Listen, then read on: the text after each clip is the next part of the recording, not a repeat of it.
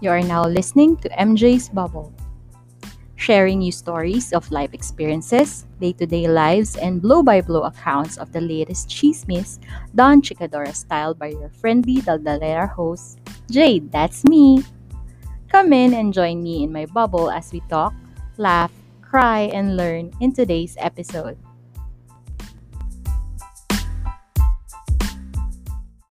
Anyway, recording in 3, 2, 1. Hello everyone, hello bubble mates. Welcome to episode 106 of MJ's Bubble. My name is Jade and I'm your friendly Daldalera host and the Lulu Ajuma. And as always, I hope you are okay wherever you are in the world. Happy weekend sa lahat ng mga kagrind dyan. So, sana nagpapahinga kayo, no? O gumagawa ng mga bagay na nagpapakislot sa inyo sa saya. At speaking of kislot, meron tayong mga kasama dito, no? Uh, from, dalawa sila, dalawa sila. Two out of three hosts ng Kislot Chronicles. So, let's give it up for Tita Steph and Tita Cams. Hello, hello. Hello. At tulog, ang, tulog pa siya. ang hubadero ng QC. First timer dito sa podcast. Mas nakahubad pa siya. Charot. Anyway. Ayun. Ano, ano natin si Justin. Hello. Hello, magandang gabi. Justin, hubadero ng Quezon City. Mm, yes, sexy time. Sexy time. At meron pa po tayong ano, isang first timer dito sa podcast. Uh, fresh from ano, uh, UAE. Si Tito Alan. Hello, Tito Alan. Ah, hello. Hello po. Magandang araw sa inyo What's lahat. up? Anong Hello oras dyan, po. Tito Alan? Ah, minus 4 sa ah, Manila time. Pilipinas. So, Bali, ala, five. alas 5. Ah, okay. Baliktaran Mhm. pala kayo ng time ni Cams. Si Cams naman, Mm. alas 5 na madaling araw. Ah, okay. Ma- Good morning. Gabi na. Simbang gabi kay Ate Hans. Oh, simbang Mm. gabi. At last Simbang but not the least, ang aking unceremonial, feeling regular, pero hindi pa rin official na co-host, Mavin. Hello! Ni-request mo yan, ah. Hi. Yes, hello, Bubble Mates and uh, Pod, mga kapod beshies. Uh, good evening sa inyong lahat. Welcome bagong episode ng MJ's Bubble Podcast. Alright. Hindi Yes. pa, yan, hindi pa yan official host, ha, yung mga lagay. Ayun. Fairness. Hindi na siya eh. Mhm. So, alam natin na yung oras ni Cams tsaka ni Tito Alan, mga nasa ibang lupalop sila. So, kaming apat, mga nasa Team, Team Pinas kami. So, may tanong ako, kasi ano, tawag dito, merong, yung Kislot Chronicles, ah, kulto ng Kislosians, ano siya, GC siya ng Kislot Chronicles. Tapos, merong ano yon binubuo siya ng mga taong ninonormalize ang pagiging kadiri. Sorry. Mga tao doon din. Tapos merong sabi, merong ano doon, merong isang grupo doon na ano, tawag dito, merong isang grupo doon na despite na normal y- doon yung pagiging kadiri, merong mga addict sa pabango. Kaya ang tawag sa kanila, Team Sibasib. so yung yung- yung, lahat. yung tatlong yung tatlong ano founder dito si Tita Cam, si Tita Steph at si Justin. Bakit nga ba Team Sibasib? Walk us through. Oh, mauna ka na Si Justin. Justin na makakasagot Si niya. Justin, uh, Simple lang yun kasi Sin- Natawa ka. wala kami wala kami testers na punta kami ng Rostans tapos wala akong mapaglagyan sa balat ko. So nilagay ko lahat sa leeg ni ano ni Step. So sinibasib ko yung leeg para maamoy ko. Eh di from there naging team si Basib. Ang halay ng pangalan eh pero yung talagang katotohanan na si Basib ko yung leeg ni Step. Yun lang po. Salamat. actually, totoo. Totoo. Grabe. Grabe si Justin yung may right na magsabing sinibasib ko yung legs. Di ba? Record pala to. talaga eh? I love you, Micah. Medyo. Disclaimer po. Sinibasib ko yun. Walang mali siya. si Basib as a friend.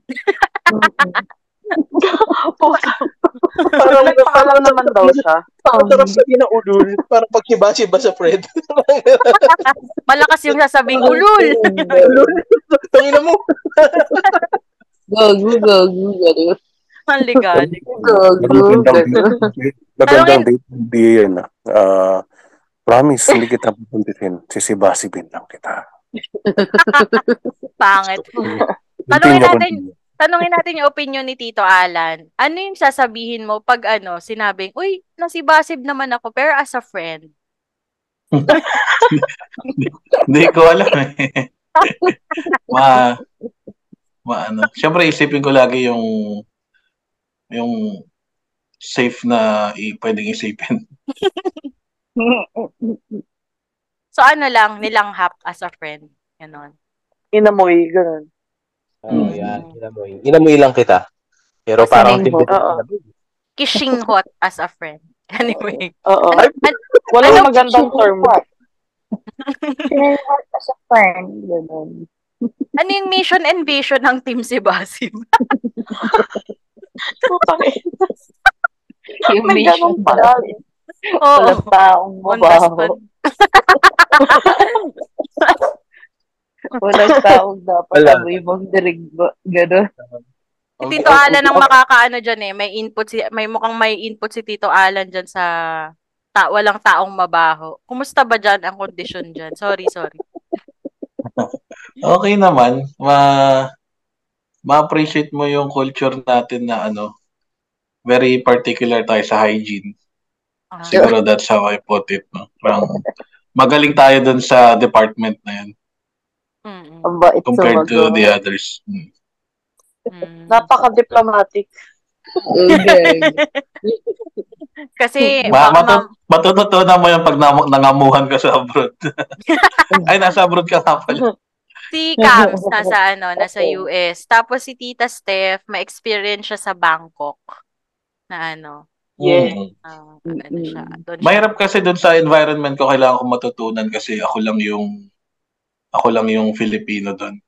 Mm. Oh. So, So, kailangan mong maging immune sa ano, sa mga ah, hindi naman siguro yung yung mindset lang na babaguhin mo na ano na hindi, ka pwedeng hindi, ah, direct ganun Ah. na may ma-offend. Oh. Tapos yung yung humor, ah iba yung humor nila eh. Ang baho. Hmm. Pati yung humor ang baho. Eh. Alam mo yung tangina joke mo na yan. Wow. Uh, joke mo na yan. Hindi pwede kasi basig. Yung joke mo na. Uh, basta iba, iba, iba. Yung, ang sa utak. Hindi yung parang ano, yung example na lang yung oh, meeting, formal na meeting puro lalaki. Sabi sa akin nung isa, oh, matagal na tayo nagkakilala. Nung sa gantong taon, tapos nakita tayo sa gym. Tapos may biglang umepal. O tingnan mo, di naman nagbago katawan nyo. Parang, The hell? alam, hindi ko alam eh kung ano ba. Hindi ko nga, hindi ko nga ka-close yun, hindi ko nga alam pangalan nun eh. Alam mo yun, pero pag tinignan mo siya, alam mo, parang obese siya. Kumbaga mataba ako, mas mataba pa siya. Di ko, di ko magets anong pinupunto niya eh. Hindi naman, so alam mo yun, ano, tatawa ba ako? O tatanungin ko kung joke ba yun? Ano ba? So napansin ko ganun sila. Parang the more na mag-try sila magpatawa, the more na sarap sapakin. Baho. Taasan mo na ng kilay. Hindi. Parang eh, okay, iba, iba, iba. it. Oh, eh, pero ano, yun nga, siguro ang ang ang blessing nun, blessing ng situation, ma-appreciate po yung yung culture na pinanggalingan natin. Napaka napaka cool nating mga Filipinos in general. Kumbaga, we might be 40s na 30s pero ang t- lagi tayo mapagkakamala na 20s or teenagers lagi. Yeah. Siguro sa demeanor, the way we act, the way we dress. Siguro ganun. Wala lang. Oh, masaya pa Maibida rin. ko lang. mas- masaya pa rin maging ano, maging Pinoy. Ayun. Dahil doon sa sinabi ni Yeah. Tito Alan. Ayun. Mamaya ko na itatanong yung initiation rights ninyo para maisip ninyo magkaisa kayo anong gagawin na. Ayun. so, ano, so may, i- may idea kayo kung ano yung sinisibasib nila. Mga ano yan eh, yayamanin yung mga ano, yung mga pag nandun kayo sa GC ng kulto ng Kiss Lotions, yung mga hindi nila, hindi mo mabasa na pabango, yun po yung mga pabango nila. So, yayamanin tong mga Pwede, hindi. Ah. Yung pabango ko parang 1,000 something lang ata or 3,000 something. wow, Ako, wow. mga, Lang ha. mga tatlo libo yung akin. Gamit ko ngayon. Kuya ka pala mukha mo, hindi. Yung kay Justin nasa, ano, nagpas 5K. Wow. Wow. Wow. Wow. Ang yayama, ang yayaman. Mukhang ano yung, ah. yung kay Tita Cams, ano, 200 something dollars. Ayan. 350. Ayan tayo. 300. 350, oh. So, Mga ano, magkaano yun? may 9 kyaw. Mga ganon. Kung 3 More. More, hindi. Kasi 50,000. 50 pesos yung palitan, di ba? 56 ba? 56, mga ganon. Sabihin natin nasa, ano, uh, 15 to 16K pesos. Yaman talaga nito ni Kams eh. Mukhang ano eh, panayang grind eh, no? Oo. g- Ano? Ano grind? Joke lang. Teka, ay, grabe. Wala tayo sa kislot. Nasa MJ's tayo. Teka, may bisita Iba to, tayo, iba may to, ah, bisita iba. tayo. May mga bisita tayo dito. Pero ito yung tanong ko, bago kayo nagkaroon ng mga sinisibasip na mamahaling pabango, ano muna yung age nyo nung sumali kayo sa workforce? Sa aking, unahin ko na yung aking ano, unofficial co-host. Mabin, ilang taon ka nung na-join ka sa workforce? Dali lang ah. 1989 minus 2012. Ah, Tete. Nagpa-flex ng edad ah, yabang ah. Nox Moby, Ah, 1989, Taylor Swift. kaya nga. Isa rin akong delulu. Char! 23 years old ako. 23 years old. 23. Si Justin. Ah, ano rin ako, 1989. Born 1989, nag-start ako magtrabaho 2010. So, hindi ako marinig sa math, pero 2010, 21. 21. Mga mga ganun. Ah, 21 ako noon. Si ano, si Tito Alan. Ano eh, biktima ako ng child labor eh. Elaborate. Hindi, joke lang. Pag, pag ano ba, pag first official job, ano ba Kasi yung, ano ba graduate ang ka na. kategorya? Ano bang, ah, graduate? Kasi nag-work pa lang, nag-work Ah, na ako, college pa lang ako eh. student ka ba? O sige, yung may, yung may, yung may teen ka na, Tito Alan. Ah, yung may teen. First job, 20, 21, 22, ganyan. Yun Hmm. yung, ano, architectural firm na, yung may teen na. Mm-mm. Pero, Pero yung working student ka, wala kang teen? Wala, eh, kasi ano, sobrang ano nun eh. Um, sa PUP ako, sa Riles ako nag-work, yung computer shop bantay. Ah, okay. Tapos, Sa may Teresa Ang ba ben- to? Oo. ah, oo, nagkasunog pa nun dati okay. dun eh. Nabutan ko yun eh. Tapos, yung time kasi na yun, dial-up lang yung computer sa mga bahay-bahay. So, ang laking Oh. benefit yung may access ka sa computer shop, lalo na pag mga assignment. So, yun lang. Oo. Tapos, barya-barya lang. Pang Mm. hamburger, pang soft drinks. Pang Wala anlilugaw. namang, wala namang malaking kita. Mm. Ayun. Tapos, mga sideline, nag-edit ako ng audio, video, ganun. oh. So, yun, sideline ko nga lang mag-aral. Puro racket ako nung college. So, yun. Eh, Si Tita Cams, anong ano ka? Anong edad ka? Yung may teen ha? Yung may teen na ano? Na Oh. trabaho. Oh, ano, uh, 19? 19? Oh, aga. Oh, 19. 19. May work na ako. Ano, sa, tawag dito sa Inforesta. Ano yun eh, Japanese company. Uh, Mm. Translator. Mm-mm. Hmm. Yun, yun yung first work ko. Pero unofficial sa ano, kasi may, di ba nga may company kami dati ng punot tsaka toilet brush. Mm-mm. So yun, yun, child labor. Ano tagahimay ako ng ano, ng mga plastic dati. Tagahimay ng plastic, tagagupit na etiketa. Kasi business Wow. namin eh. Tapos, ano, ah, yung mga, siguro mga grade 6 or mga high school na bago, ano, bago siya magtara, ako na yung naniningil dun sa mga, ano, sa mga client namin sa Divisoria Mall. Mm. Ikaw, Tita Mm. Steph. Pero, yun, Ay. May sasabihin ka pa? yung ano, that's it. Tita Steph. Ako, well, maaga ako nag-work kasi college eh. Um, pero nagka-teen ako, I think 19 or 20. Then, Mhm. pero nag-start ako technically mag-work sa kitchens, I think around 19 ako. Mm-mm. Yeah, so, o nagka-teen ako mga 20. Uh, yeah. So, Mm. most nag-work na ako sa chef, I think 10 years. Wow. Roughly 10 to 12 years. Yeah. Yeah. Yeah. Yeah. Kaya yung ano, alam nyo na, yung sisibasib kay Tita Steph, hindi kayo magugutom. Yeah. Paging ano, charot. Next pa natin dito. Anyway, number two. Ah, syempre, 'di ba, masaya yung first job. Tawag dito. Mm. Tapos, yun nga, sabi ni Tita Steph, 10 years na siya. So, kayo na yung magmat ng mga ano ninyo. Over the years, makakwalify nyo ba? Mayroon ako ditong tatlong klaseng empleyado eh.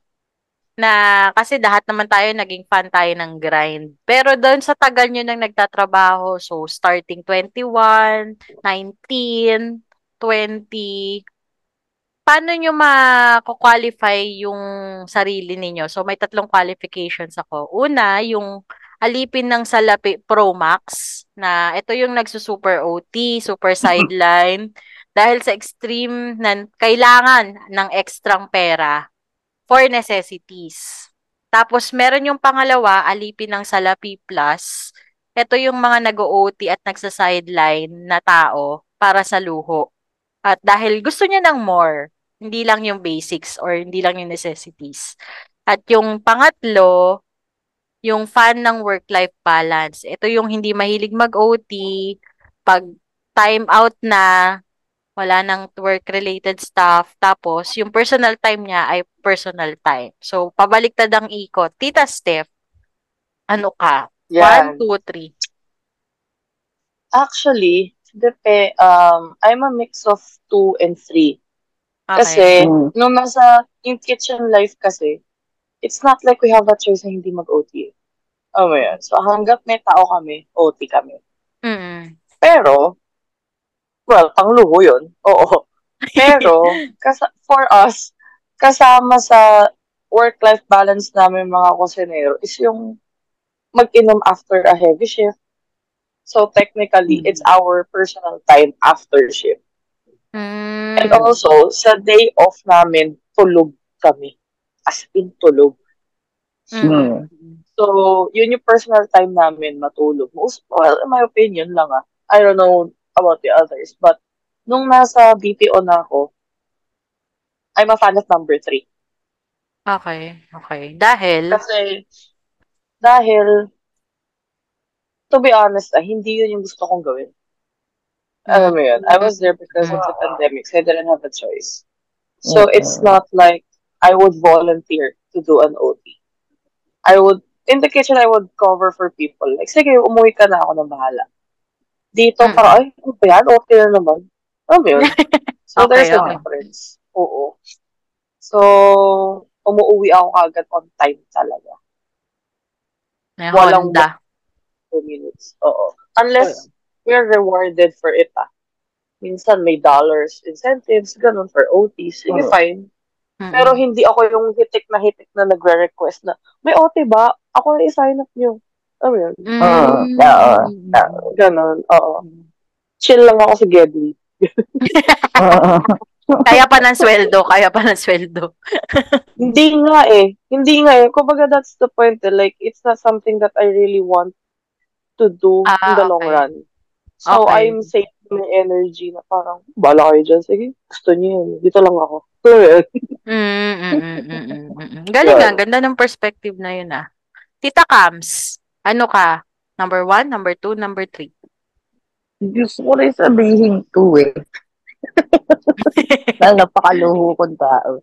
Pero Oh. ano, pero parang si Tita Step, may, nasa middle ako ng 2 and 3. Ganun. Mm. Kasi Elaborate. ano, kasi dito, masayang mag-OT dahil hindi naman kami OTY unlike sa ibang bansa or ano, sa ibang mga trabaho. Yung OT namin dito, time and a half. So, Mm, mm, so halimbawa, um, mag-OT ka ng ano, mag-OT ka ng isang oras, time and a half yung bayad sa'yo. So parang tal- doble, di ba? Ganun. So masaya mag-OT. And yung work ko naman dito, ah, gusto ko naman siya. So either way, pag nag-OT ako, hindi ko feel na extra work siya. Yung ganon. Kasi parang, ano lang, parang, oh, kailangan lang, ah, kailangan tapusin, pero hindi siya, ano, hindi siya nakaka-stress for me. mm, mm, mm. Yung ibang, ano, yung ibang mga trabaho din. Pero, usually, nag-OT din ako kapag, halimbawa, gusto kong, ano, may pinag-iipunan ako. Like, for example, magbabakasyon ako, gano'n, mag-OT ako. Gano'n, sabihin ko, eh, OT ako this day, ganyan. Pero, binibase ko rin siya sa dami ng data ko or sa dami ng work ko, gano'n. Pero kung hindi naman kailangan, kung hindi ko naman kailangan pag-OT or tapos naman yung trabaho ko, Mm, uh, yun, nag-OT. Tapos, um, personal time kasi, parang, uh, syempre, may hawak akong team. Kapag, ano, kapag clock out ko, wala tayong usap. Magbabakasyon ako. Ang sasabihin ko sa kanila, uh, email me and then I'll get back to you on Monday. Ganon. Okay. Or I'll get back to you ng ganitong araw. Ganon. Yun. ah, okay, okay.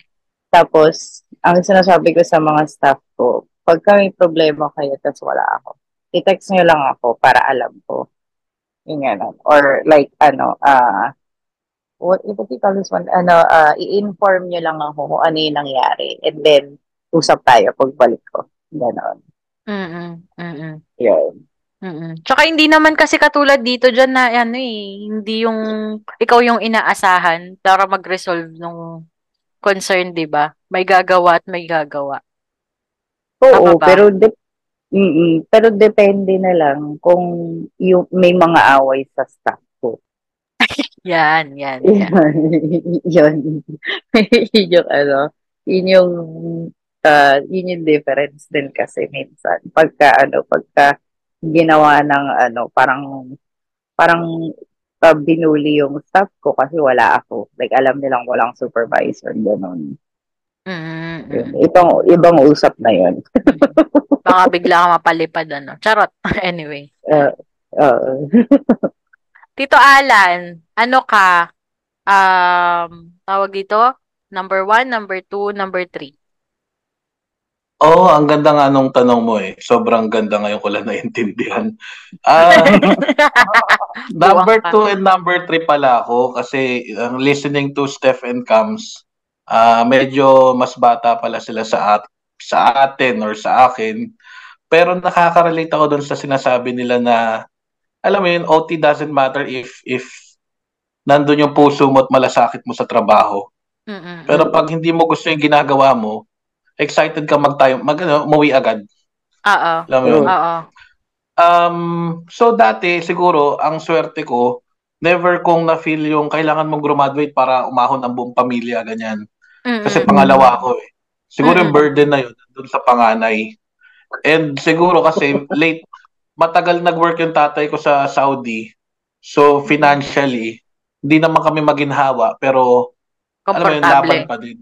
Komportable. Tapos ang naalala ko, medyo, parang ang naalala kong bilin ng tatay ko, ah pumunta ka sa ganitong industry kahit mababa yung sahod.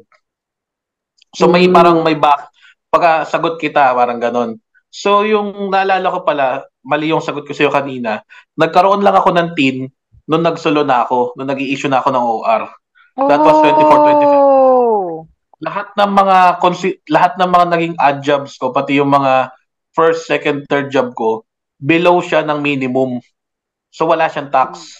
Mm-mm. Apprentice lang ako sa Oh. office pero yung role na ginagampanan ko, marami ako natutunan kasi na kaya kong patakbuhin yung opisina, alam ko gumawa ng kontrata, kaya akong harap sa kliyente. Yun naman yung Mm-mm. trade-off. Kaysa Mm-mm. dun sa malaking kumpanya nga, nakatuto, nakatuto ka lang sa isang part ng work, di mo alam yung buo. So, nung time na yun, num- yung number two ako, um, yun, excited ako na magkano lang kinikita ko. Tapos, alam mo yun, yung mga mga maliliit na luho na hindi mo Oo. nabibili ng estudyante ka. Oo. Tama, pang date, ganyan, pang gala, Oo. Mm-mm. mga pagkain. Tapos ngayon naman tumanda na ako, um, importante na yung work-life balance, hindi dahil sa gusto ko siya. Kasi may makilala ako na ano eh, puput into context ko lang eh. May may makilala ako na tamad. As in tamad na tao, tamad tamad sa lahat ng bagay, tamad mag-effort, alam nila na hindi Mm. sila magaling. Ang dinadahilan nila lagi work-life balance. Mm-mm. Mm. Mm.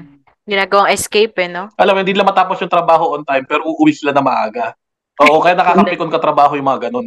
Ang bigat Oh, ng no. trabaho. And mapapansin Oo. mo yung trend, ang mapapansin mo na trend nila, lagi sila natatanggal sa trabaho. So, yung yung iba kasi parang parang sinasabi nila na "Ay, hindi naman ikaw magmamana ng kumpanya eh. Bakit ka mag-overtime? Mm. Ang punto ko lang naman kasi doon, ako, college pa lang ako, dahil hindi ako magaling, may mga tao na mabilis lang ta kahit tapusin yung project. Si Sir Marvin maka maka-relate dito. Kaya nilang matulog na maaga tapos agad yung project. Ako inaabot ako ng umaga. So, Mm. ilang taon na kung sanay na nag-work longer hours. Kaya nung professional na ako, yung overtime, hindi siya big deal sa akin. Parte siya ng sistema ko. Yung kulang ang tulog, parte siya ng sistema ko. Though hindi ko siya gino-glorify, ang ini-explain ko lang sa context ko, nakasanayan ko siya. Ngayon, ito yung trade-off. Medyo, ah, ilang taon na lang magka-40 na ako. So, doon na ako sa number 3. Kasi, ah, ito na yung edad na magpuyat ka lang ng onte. Ang dami ko nababalitaan, yung mga makaidara ko, kaparehas ko ng profession. Ang gaganda ng katawan, hindi sila mataba, pero nai-stroke sila. Mm-mm. Dahil sa stress, saka yung ayaw nila mabawasan yung kita nila. Parang sosolohin nila yung project, sila lang magpupuyat. Imbis na mag-hire sila ng ibang tao para magtrabaho para sa kanila. Then yung dun sa level natin, ano eh, unpaid na yung overtime natin eh. Hindi na yung income yung hinahabol natin. Kumbaga yung quality of work na kaya mo kaya mag- mag-extend ng extra hours kasi gusto mo maayos yung trabaho mo. Kasi nasanay ka na ganun yung style mo ng pagtatrabaho. So, yun, yung number two, siguro, may going the extra mile ka pa rin, pero maglalagay ka na ng healthy boundaries. Kasi nga, iba na yung, iba na yung 20s ka na nagpupuyat na pwede ka pang uminom, tapos papasok ka maaga kinabukasan, wala lang. Hmm. Iba na yung pag 30 ka na, 40 ka na. Mm-mm. Maga may, may major impact na sa health. At alam mo yon tita MJ. Oo, totoo naman. yan, yan lang, yan lang. How about you, Justin? Ano ka? Number one, number two, number three? Teka, Ay, next. nakatulog. Nag-CR yata. Ikaw muna, Mavi. tayo dyan. Oh, sorry, nakamit pala ako. Akala ko Ay, sorry na. Sige, sige. Oh, Oh, sorry. ikaw na, ikaw na. Oh. Ah, siguro nung bata-bata pa ako, ah number two ako. Kasi, ah meron din kasi akong pride sa ginagawa ko. Para bang ah, challenge din sa, sa sarili ko na meron akong natatapos bawat araw. Ako yung tipong tao na pag nagtatrabaho ko, hindi ako makapag-lunch break pagka meron ako naiisip na nakapending na trabaho. Gusto ko, bago ko, mag, bago ko kumain, kailangan matapos ko to. And at the end of the day, kung bago ko umuwi at ah, uuwi ako at matutulog ako at may may isip akong pending na trabaho, kailangan i-overtime ko yun para makapagpahinga ako. So, gusto ko rin naman yung ginagawa ko, pero ang downside nun is parang nagiging stressful na sa katawan mo. Oo, malaki na kinikita mo. Kasi nga, lagi ka nag-overtime, lagi ka may added income dahil nga doon sa nagtatrabaho ka beyond your work hours. Pero pagka nagkasakit ka na, parang ako, kaya pagka nagkaroon ka na ng hypertension, at a very young age may hypertension ako, doon mo marirealize na importante yung number three. Kasi kahit anong sabihin mong uh, trabaho mo, lahat ng trabaho may pending yan. Hindi yan nauubos. Totoo. So, kailangan magtira ka palagi ng sarili mo for rest. Kasi kung palagi mo masasagad yung sarili mo, kaka-overtime mo, kaka-give mo ng extra mo, which is, kung mahal mo naman yung ginagawa mo, hindi mo nararamdaman yun. Pero the thing is, bigla ka na lang sisingilin ng katawan mo, di ba? Mm-hmm. Ayun. So, mas ma-appreciate mo na yung work-life balance at the end of the day. Mm-hmm. Ikaw naman, Mavin. Ano ka? Number one, number two, number three? Ah, siguro number four. Ayan. Eh, wala ba number four? Sige, sige, number 5, number 5. Oh, kasi 'di ba? 2 plus 3 is equal to 5, oh, 'di ba? Ah. Medyo number 2 yung ako. Ah. okay, elaborate. Hindi, uh, tulad ng mga sinabi nila, uh, num- yung number 2 kasi, uh, well, hindi kami nag-overtime no, sa office kasi daw para ligtas ano save sa kuryente. But may mga trabaho na like example, kunyari fully loaded ako ng araw na ito, no ano talaga tapos may kailangan pang deadline siguro ay ay uh, ma, parang I see to it na siguro 50% or 60, more than half yung mako-accomplish dun sa isang task na yun. Na kunya let's say due due ng sa mga sunod na araw no? Para pa, sa para pagdating ng susunod na araw eh ano agad madali nang matapos. Pero yun nga um yun kasi sayang yung bina, yun nga dahil syempre nakakonsensya yung binabayad sa amin na Pera ng bayan yun eh. Tapos, the same time, pero hindi talaga nag-discourage din ng OT yung office namin. But, mm. uh, parang ano eh, ako, open secret na may ano eh, pwede mag-sideline, pwede mag-rocket. Uh, Siyempre, since professional kami. And ano rin, and especially daw sa mga colleagues namin na walang plantilla. Ito yung mga contract of services, kumbaga. Para mga consultant sila sa namin, eh, sa office. So no employer employer no employer employee relationship. Kaya parang ano rin, medyo lax in terms of okay lang mag-ano, okay lang mag-sideline. Basta hindi within office hours. Or kung kung office hours man, syempre hindi yung nabagit ko na ito sa mga paano mo eh, sa mga previous episodes. Oh. Mm-hmm. Basta hindi na hindi na hindi na babangga yung talagang main work nila. Kung nasa, kung nasa, kung nasa man sila sa main office. Tapos, ayun, number three, pag alam ko tapos ko na yung trabaho ko yun, yun na yun. Doon ko na ipapasok yung work-life balance which nabianggit nga ni Sir Alan. Yung ano kasi, yung iba parang alibay nila yung work balance, eh, justify nila yung katamaran nila sa work-life balance. Eh. Yeah. Hindi dapat ganun. Mm-hmm. Unahin mo muna yung kailangan mong tapusin, saka ka mag saka ka maghanap ng work-life balance. saka ka maghanap ng life balance. Yung yung ano Mag-work ka muna. Yes, 'di ba? I mean, com- ano naman eh, common sense. I mean, hindi siya common sense pero moral sense 'yun eh. Parang business first before pleasure. Di yung puro pleasure lang nasa isip. Totoo. Tapos same same case uh, same case din with uh, Sir Alan, yung luho ko in a sense hindi ko na yung mga hindi ko na afford nung estudyante ako.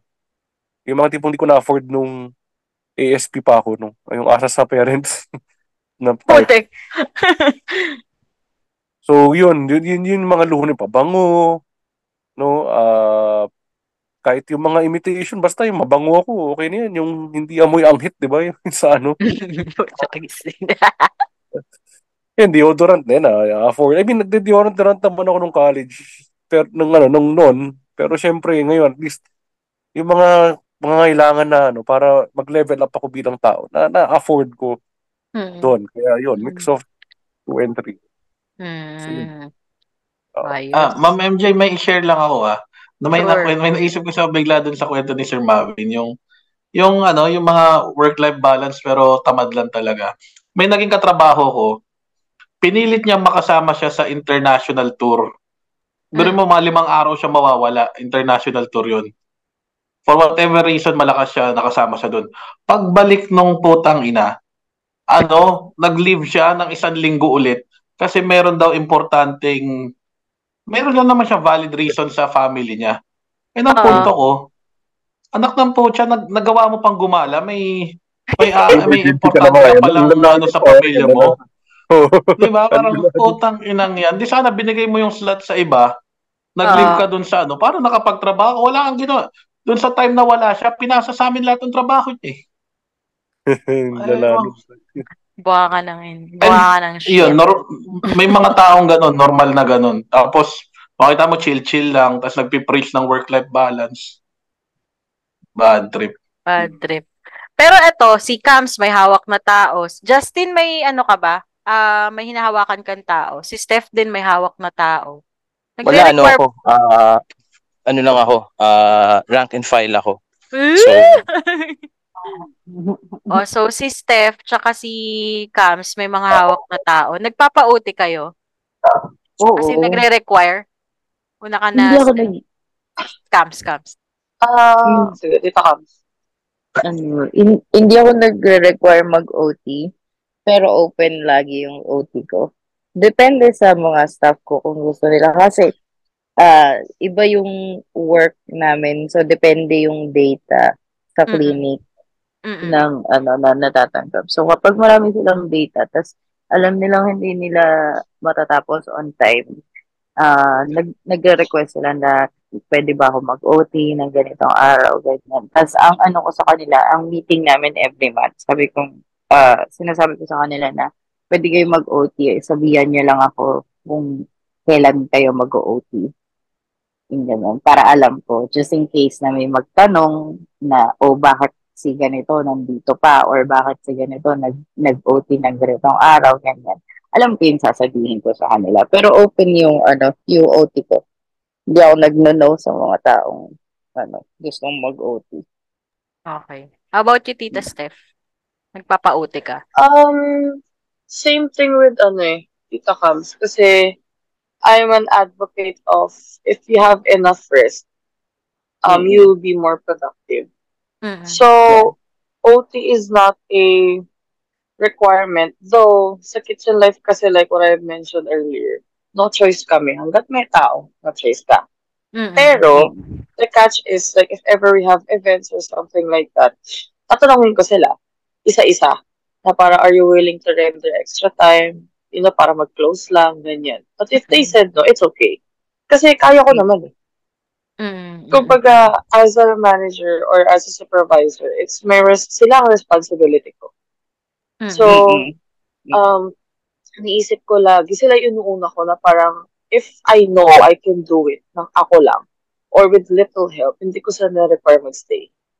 Or if ever I know na hindi ko kaya, I would compromise. Kumbaga, meet in the middle kami na parang, may konting lambing, na parang, sige na, kahit ano lang, kahit 30 minutes lang, Ang oras. i-close mo lang tapos ako na bahala with the rest.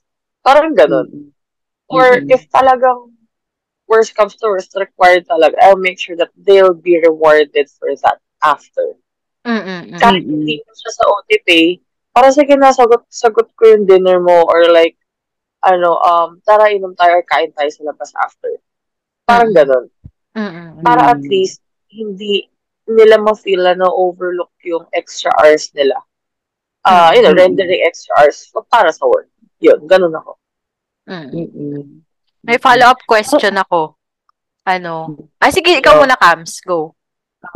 ano, singit ko lang. Kasi, swerte din ako sa mga, sa team ko. Kasi, ano din silang magtrabaho, mabilis silang magtrabaho. Tsaka alam nila kung ano yung, ano, yung workflow nila. Yung ganun. Mm-mm. Mm-mm. So, wala akong problema sa, ano, wala akong problema sa mandation ng, ano, ng OT na, oh, kailangan mong tapusin to, ganyan, ganyan.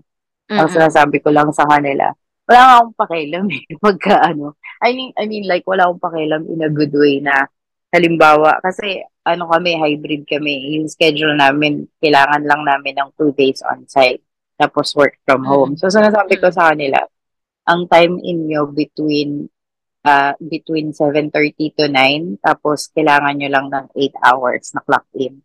I don't care kung anong gawin nyo for, ano, for, uh, work ba, while working from home. Kung gusto niyo natutulog kayo, okay lang. Basta pagdating ng due date, kailangan yung mapasa lahat ng data niyo sa akin ng kompleto and ng ano ng ah ng walang masyadong error. Ganon. Kasi nga critical data, ano yun eh, healthcare data yun eh. So, ayun ang sasabi ko sa kanila. Kaya wala akong ano, wala akong mandation ng OT. Kailangan nag-OT lang sila pagka sobrang dami ng data at hindi lang talaga nila kaya na ano, na tapusin on time. Yun. Mm-mm. Mm-mm.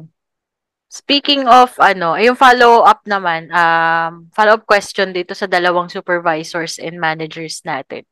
Tawag dito, when it comes to, ah, in connection to ano, work-life balance, paano kayo mag-approve ng bakasyon? Unahin na kita, Tita Steph. Kunwari, ah, TL or ano, ma'am, ah, gusto ko pa sana may international trip ako. Paano mo siya, paano mo siya, anong grounds para i-approve mo something something gan?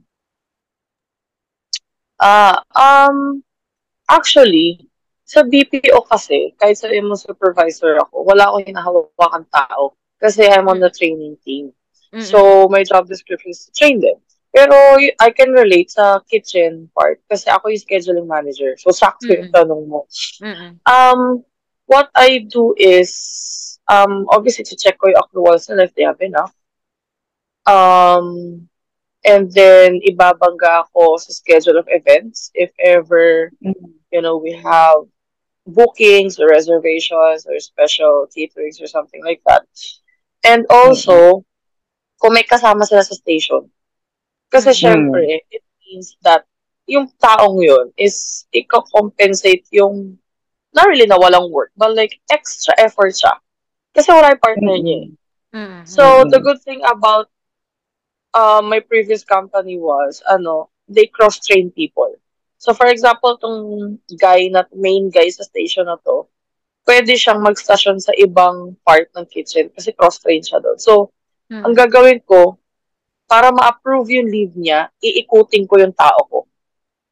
Para to make sure na walang botas. Mm-mm. Yun yung gagawin ko.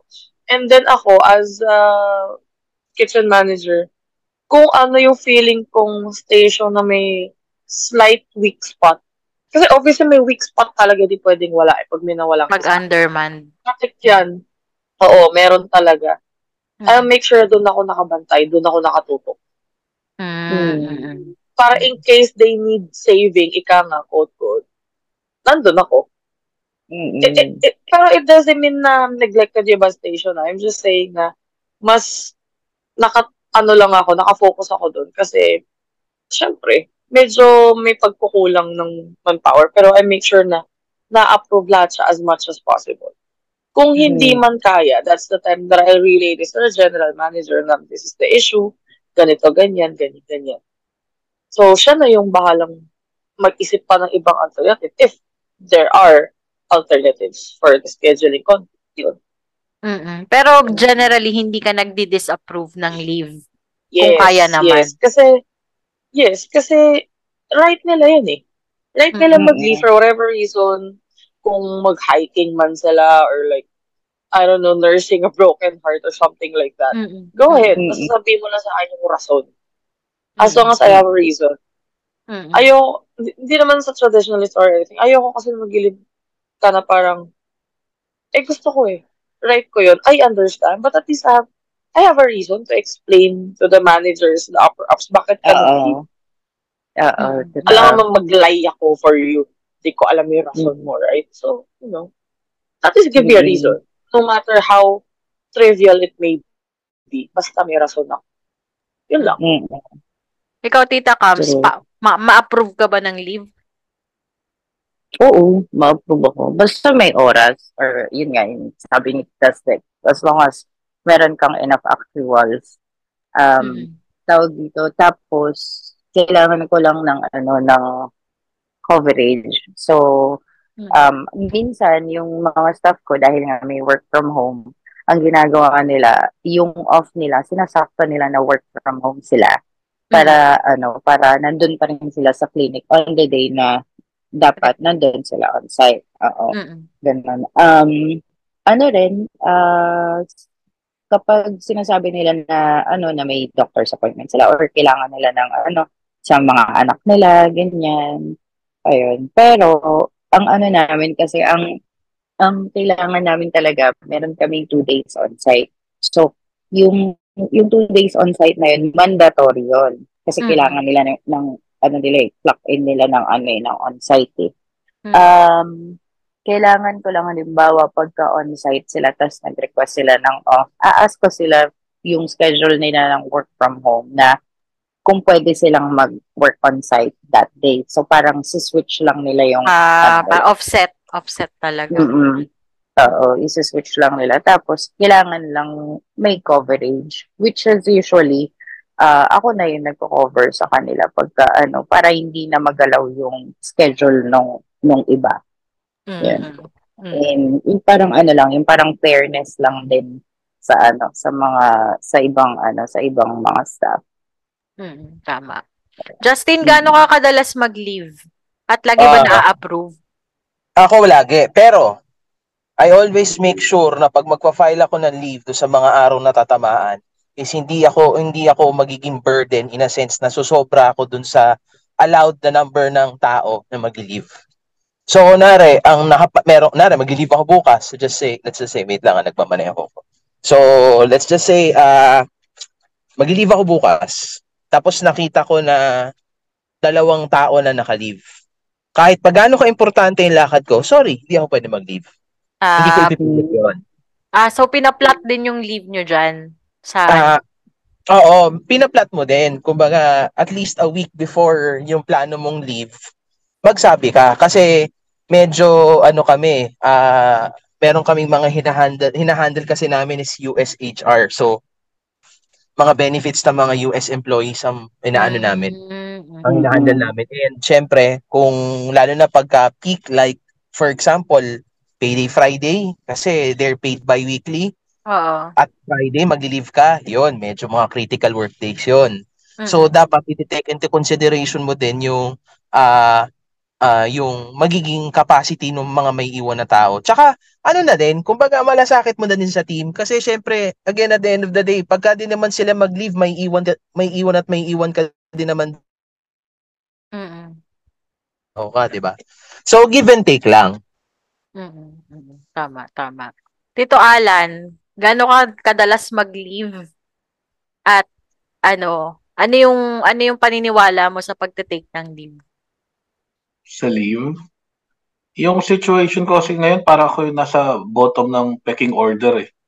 Parang sila ma- sila nakakapag-leave kailan nila gusto. Ako, paano yung trabaho mo? Kasi yung, honestly speaking, ang nangyayari kasi, pag ayaw nila yung trabaho, pinapasa sa akin. So maraming trabaho na hindi matatapos pag nag-leave ako. Siguro gaya ni Justin, I make sure to it na magli-leave lang ako dun sa mga araw na feeling ko wala akong maabalang ibang tao. Mm. Kasi ako, hindi ko na mababago yung yung culture ng environment eh. Kung kung talagang pasahan ng trabaho trip nila, eh, hindi naman ganun yung kinalakihan ko eh. Hindi ko naman hindi naman ako pinalaki magulang ng mga magulang ko eh. Mm-mm. Kumbaga, hindi ko na lang gagawin sa kanila. Sige, kung ganyan yung trip nyo, hindi ako mag adjust Kumbaga, ganito ako eh, ganito yung pinanggalingan ko. And to be blunt about it, ako lang yung Pilipino doon. So, I would like to represent na lahat ng Pilipino ganito, hindi hindi kami barubal magtrabaho. Mm-mm. Kaya pagdating sa leave, medyo sore topic sa akin kasi hirap ako mag-leave actually. Mm-mm. Hirap. Ah, hindi ang daming ang daming tanong, alam mo 'yon, na o teka lang, bakit siya? Parang akong pwede lang isumbat na bakit sila live lang ng live? Bakit Mm-mm. alam mo 'yon, Mm-mm. bakit kayo kayo? Ba't kayo kayo nagkakaintindihan pagdating sa akin daming tanong? So ayun. So, so ang reality, I needed the work. So I need to stay. So ako yung mag adjust Maga, ba't ko babaguhin yung sistema nila? Masaya sila doon. Mm-mm. Ano yung second na tanong mo? Yung ano, ano yung paniniwala mo or let's say, 'di ba yun nga, medyo hirap ka kasi mag-leave. Pero kasi Mm. katulad nga na nasabi ni Tita Steph kanina, kapag refresh yung utak mo or kapag meron kang proper rest, ah tawag dito, mas magiging productive ka. Naging ano mo ba yun? Naging Mm. belief mo din ba yun? Oo, importante yun kasi yun nga um may may araw na from 8:30 AM to 10:30 PM nagwo-work ako. Ah nasa university ako. Uh, eight subjects yata yun sa isang araw. Iba't ibang ano yun, may School of Business, may Masters, may Certificate, may Undergrad.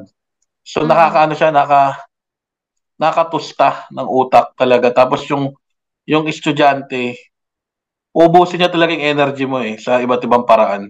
Mm-mm. Um, yun, so pagdating ng Thursday, para na ako nilalagnat. Kasi alam mo yun, Mm-mm-mm-mm. puyat na ako ng Wednesday, pagod na ako. Tapos yun, doon ko tinatapat yung mga leave ko. Pag, tapos iniisip ko na lang, minsan pag hindi ako makapag-leave, isipin ko na lang, ah, Friday naman na, malapit na Mm. mag-Sabado. Pero iba na yung pakiramdam ko noon, parang magkakasakit na ako. So, importante talaga yung leave. Mm-mm. Tama yung sabi ni sabi kanina na baliwala yung productivity mo kung mababurnout ka naman.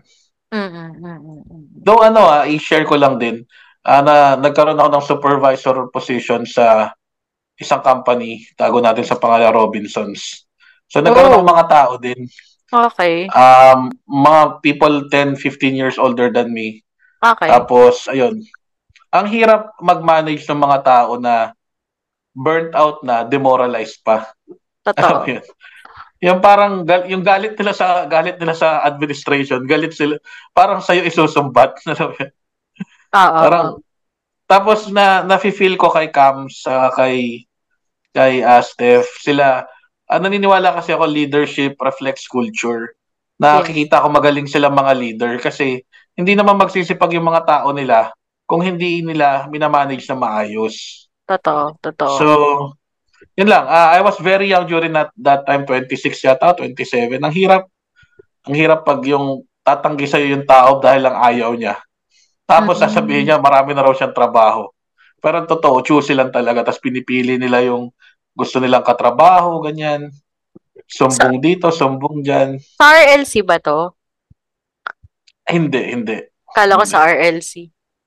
Hindi, Robinsons, Ay. di ba? Hmm. Sabi mo, RLC nga. Kasi nagaling ako dyan Hindi. before. Uh, iblip-blip mo ba? Okay lang. Hindi, alam, alam ng mga tao dito ga RLC ako. Ah, Dati. hindi, basta... Hindi, sa ibang, ah, sa retail banda. Ah, okay. Hindi kasi ganito, Ah. bigyan ko na lang ng context bakit siguro ganun. Kasi talaga naman dun sa kumpanya na yun, medyo mababa talaga ang ang bigayan. Kaya hindi ko hindi hindi siya hindi siya hindi nakakapagtaka na demoralize yung mga tao. Sorry po. Sorry. RLC, ayusin yung pasweldo niyo. Anyway. And you have to be creative as a leader eh. Yung sasabi nila Mhm. kanina na ah, babawi ka in another way or ipapakita mo Mm. na sige kung hanggang saan mo lang kaya tatapusin ko. Ah, Mm. tapos yung ililibre mo sila pag may chance ka man libre para lang ma-feel nila nga na hindi mo binabaliwala yung extra hours na nire-render nila. Kasi Tama. most of the time unpaid yung mga overtimes nila eh. Totoo. Overtawad. Ikaw, Yun nga, Mavi, parang- nagli-leave ka ba? Naglag yata si Mavi, no? Ako ba naglag? Nakatulog na si Mavi. Nag-CR. Na- nag-leave na siya, ma'am. Naka-leave na pala. Nag-leave ako ng meeting na yan. Hindi, hindi. Ah, ginagamit. Ayun, so, hindi na ano, na, na-unmute, ano, nakamute ako kanina. Hindi ko alam paano i-unmute ulit eh. Kasi sa cellphone ako eh. Anyway. Yes, Tito, Tito, ano, Tito stuff. Tito um, uh, syndrome. Anyway, I use leaves for ano, for emergencies, no. Uh, kunyari, family, o mga activities ganyan na, na that falls on a weekday, weekdays, no. O kaya talagang pag, syempre, pag, uh, yun nga, no, may sakit. Kasi ano naman, eh, na-achieve ko yung, yung work-life balance. Yun, kaya, pero ano yun, I mean, it's, it's ano, eh, the leaves for me are important talaga. Kasi they ano especially for emergency nga events na hindi kayang ano, hindi kayang takas-takas lang ng isang konti sa work tapos balik ka na ng office mo, mga ganun. Mm-mm. Hindi talaga it requires full time. Yun, doon doon doon doon, doon po ginagamit yung leaves. Mm-mm. Saka pag umuulan at walang payong, doon ako gumagamit ng leaves. Yan, ng, ng anahaw, ganyan. Putek. Ay, naku. Hayop na yan. Mavi. Okay. Um, Next question, next, next. Ako kasi ano eh, ano ba, ang kultura ko sa pag, ang, ang paniniwala ko sa leave, tama yun eh, ano eh, kailangan talaga magpahinga yung tao eh, para ano, para pag-refresh siya, wala rin siyang karapatang sabihin na demoralize ako eh, stress ako eh, ganon, di ba? Parang, wala lang. Anyway, so yun. Yan, meron tayo na cover na natin yung work-life balance. Ito dito, ko kasi parang, meron yung yung usapan na to, nagsimula talaga siya dun sa isang post sa Instagram na yung mga yung mga Gen Z daw tsaka millennials parang nagkakaroon sila ng joint rejection nung hustle cul- culture or nung Mm. grind. Anong Mm. masasabi nyo doon? Ikaw, Justin, nire-reject mo ba ang hustle culture or grind? Which ibig, ang ibig sabihin nila dun sa hustle cul- culture or grind, yung magiging, yung two hours ka lang matutulog kasi nag-super OT ka, yung nag, nag-work ka ng weekend dahil gusto mo, dahil pinag-work ka lang, hindi mo talaga gusto. What do you think of that? Tama ba na nire, tama bang, or agree ka ba na dapat i-reject yung hustle culture? Ako, para sa akin, ah hindi. Hindi para sa akin kasi ah sorry ate ano Ate Jada, medyo nawala yung nawala ako sa connection. Pero can you repeat again yung hustle culture? Yung hustle culture daw kasi parang pareho silang nire-reject ng millennials and Gen Zs kasi parang ang sinasabi we're not gonna we're not gonna work na with only two hours of sleep dahil daw pinag-OT sila. We're not gonna work on weekends. We're not um parang we're not glorify uh, doing jobs that do not make us productive, ganon, parang ganon. Mm, Ayun. So, naniniwala ka ba dun sa ah, again, at the end of the day, Mm-mm. pag nagtrabaho sa isang kumpanya, pag nagtrabaho, pag nagtrabaho ka sa isang kumpanya at Oo, oo, oo. operations ako at kailangan ako magtrabaho ng weekend, katrabaho ako ng weekend. Yun yun eh. Ah, ah, again, at the end of the day, isang agreement sa kontrata bago pa mag-umpisa ang employment mo. So, Oo. kung hindi ka pala agree dun sa terms and conditions na yun, Mm-mm. Wala. yun sa umpisa pa lang, eh, might as well maghanap na ng ibang kumpanya. Ako, oh, an, ano eh, uh, ano eh, ano ko dyan, strict ako dyan maski sa sarili ko. Kasi, ano yan eh, para bang question ko din yung capability ko para umintindi ng pagbabasa ng mga dokumento eh. Ibig Mm. sabihin, kumbaga, para sa akin, the fact na pinirmahan mo, inagrihan mo bago ko mag-umpisa sa isang kumpanya, dapat naintindihan mo kung ano yung maaaring mangyari while you're Hmm. employed with the company. Pag sinabi mo kailangan natin magtrabaho ng overtime, Mm-mm. due Mm-mm. How about you, to Tita Cam? whatever, re- no, sabat, nagrihan natin yun. How about you, Tita Cams? Hustle culture. Agree? Do not agree. Ah, uh, iba kasi yung ano, iba kasi yung iba kasi yung generation ng nung nag-start akong mag-work sa generation ngayon sa mga ano, which is like a healthy ano, a healthy boundary. Pero katulad nga yung sinabi ni ano, ni Just na interview mo pa lang sinabi na sa'yo na ano eh, na ganito, willing ka bang mag-work ng weekends? Willing ka Mm-mm. bang mag-overtime? Tapos pumayag ka, oo ka ng oo, kasi gusto mo yung trabaho or gusto mong magkaroon ng trabaho para may pera ka. Tapos nung nagtrabaho ka na, bigla kang mag-no sa OT and then mag-no pa sa ano, work on weekends.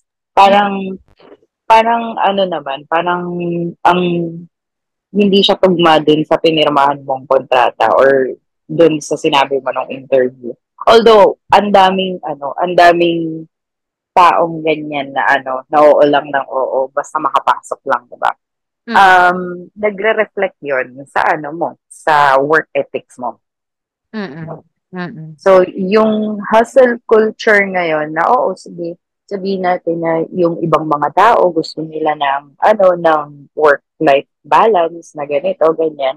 sabihin mo, like, in, in the interview pa lang, sabihin mo na, ano, uh, sabihin mo na sa kanila na, oh, hindi pwede, hindi ako pwede ng weekends kasi, ano, uh, uh, parang personal choice ko na magkaroon ng, ano, ng personal life ng, or social life ng mga ganitong araw, yung ganon. So, nauuso na yung ano, nauuso na sa mga Gen Z ngayon yung nagde-demand na sila ng ano, which is really good kasi nga hindi ka ano, hindi ka ma mauunasan sa ano, sa sa work no. Like hindi Mm. hindi, Hindi ka burnt ah, out. ano, Oo, hindi ka mababurn out or hindi ka ah, ano sa trabaho mo na pag na, na-hire ka na, sabihin sa'yo, eh, sinabi mo ganito, ganyan, ganyan, ganyan Mm-mm. you know, ayun, um, eh, it's, it's agreeable and not agreeable at the same time. Pero, kasi ano mo yun eh, mag, yun nga, sabi ko, magre-reflect yun sa work ethics mo. So, eh, ano, ano na lang tayo, kung ganun yung mindset mo, you have to work smart Mm-mm. kesa sa, kesa sa i-burden mo yung sarili mo na ganito, ganyan. Share ko lang nga, dati, nung nag-meeting kami with my, ano, my, yung CEO namin dito sa clinic, laging sinasabi ng mga staff din sa floor namin na, ano, na ayaw nilang mag-train or ayaw nila ng additional training sa ibang department. Like, for example, ano, ah sa pediatric department, which is maraming gagawin, lalo pagka na-assign ka doon ayaw nilang mag-train doon kasi sabi nila ang daming gagawin, nakaka-stress daw. So, ang sinabi nung uh, CEO namin, stress, uh, stress, yung stress daw, overuse na word. Sa Oo, mga- gas-gas. Ginasgas na. Mm. Ginasgas na siya sa word na mga bagay na ayaw mong gawin at that time. Mm-mm. Kaya ka, kaya mo sinasabing stress ka. And then also, syempre, pagka iniisip mong stress ka, mararamdaman ng katawan mo na stress ka talaga. Pero in reality, ayaw mo lang gawin yung mga inuutos sa'yo na kailangan mong gawin.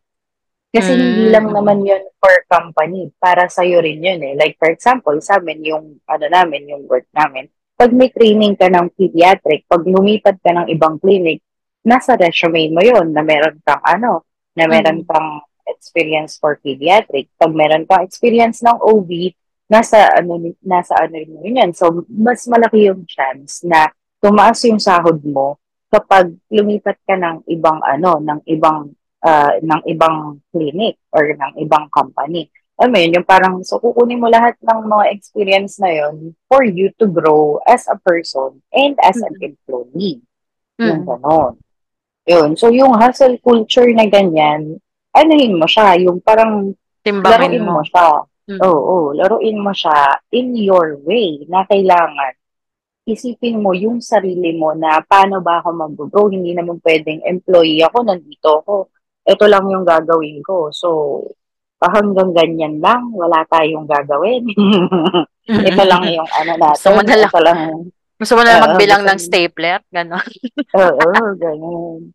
Ano, no, meron akong mga, ano, meron akong mga staff na nakikita sa, ano namin, sa, tawag dito, sa floor namin na, ano, na sinasabi. Katulad nung, ano, pinsan ko.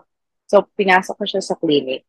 Uh, sinasabi nung, ano, sinasabi nung, ay, ini-schedule siya automatically ng 7.30 ng umaga. Ngayon, bilang Gen Z siya, sabi niya, lagi siyang nalilate. So, nakakapasok siya siguro mga, ano, mga 15 minutes late, ganun. So, pinagsabihan siya. So, sinabi niya na, hindi ko kasi kaya talaga gumising ng maaga, ng 7.30. Papasukin niyo ako ng 8.30 or 9. Okay ako doon. So, ngayon, ang ginawa ng clinic, in-schedule na siya ng 8.30 tsaka ng 9. Tapos, minsan nagtatrabaho siya ng, ano, ng weekend, which is now, maganda na yung ano niya kasi nakakapasok siya. Kaya niyang kaya niyang mag, ano yung word doon? Ah, kaya niyang ipangatawanan yung sinabi niya na Oo. hindi ko kaya yung ganito, ito yung kaya ko. I- ano na, yung parang, ito na yung mutual understanding natin na ano, na, na ganito. Pero, masipag pa mag, masipag siya magtrabaho. Talagang natatapos niya rin yung ano, yung mga trabaho niya. meron naman kaming ibang staff na kahit nag-request na siya na ganitong oras siya papasok, late pa rin siya. So, nagre-reflect yun as her, as a person, or yung Mm. as, a, as a staff na hindi ka talaga reliable. Hindi na yung oras yung problema niya doon. Sarili niya Oo, na. so, mga sarili niya na yung ano. Tapos, pag sinita mo, marami siyang excuse. Sasabihin niya, ito pa, may sabihin niya, oh, kasi yung anak ko ganito, ganyan, wala akong babysitter.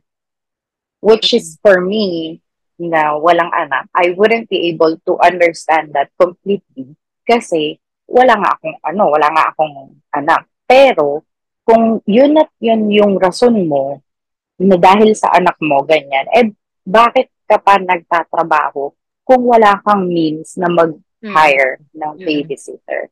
So, syempre, isipin mo pa rin, like, eh, kailangan kong magtrabaho. So, kailangan kong magbayad ng babysitter para sa anak ko. I mean, it's, it's, it's a different, ano, it's a different thing na, yun, yun nga, mindset. Kasi nga, hindi ko maintindihan dahil nga hindi ako magulang. Pero, yun yung, ano, yun yung, yun yung parang, ah, no, wala yung word ko. Ah, yun yung parang, ano mo, consequence mo na ano. Kasi hindi din naman responsibility ng company mo yung mga anak mo. eh. Responsibility mo yan. So, yun. Tsaka, So, yun- bakit siya nag, ano, nagtrabaho in the first place? Di ba para buhayin yung mga anak niya? Yun, And mm, paano siya yun. susweldohan kung hindi, niya- hindi siya nakaka-deliver? Oo, yun. Yun. So, it it comes like, eh, siguro sa mga ano talaga sa mga tao. So, kudos dun sa mga bata or mga Gen Z na, na, na, na-realize nila yon ng maaga na kailangan meron silang boundaries sa sarili nila between work and themselves. Basta ma-reach lang nila yung ano nila, yung mga responsibilities nila sa company or like sa pinagtatrabahuhan nila. Mm-mm.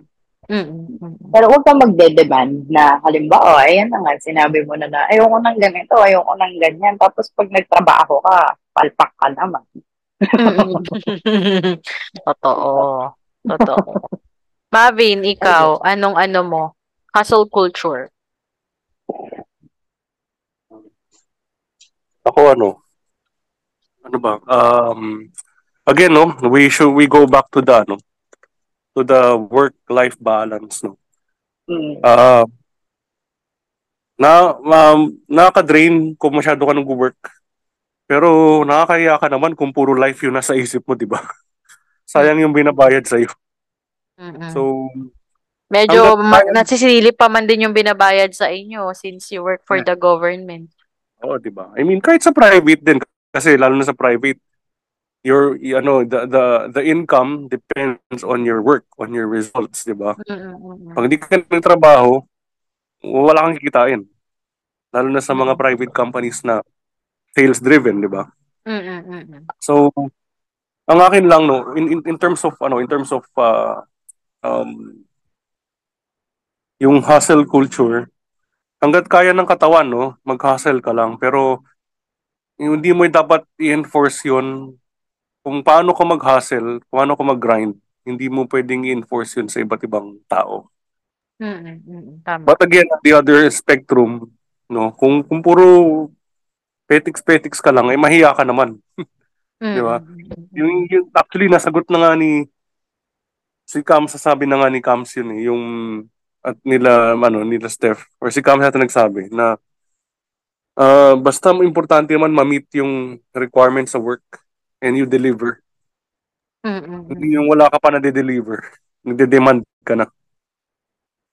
So, yun lang. Um, and then for the ano naman, for the employers, syempre, um, should the employees have already delivered enough or should say delivered more, no? Respect them their ano, respect them syempre yung basic rights of uh, of an employee, yung basic workers rights lang naman. Basta ma-uphold yun, no? Eh okay na, okay na for ano.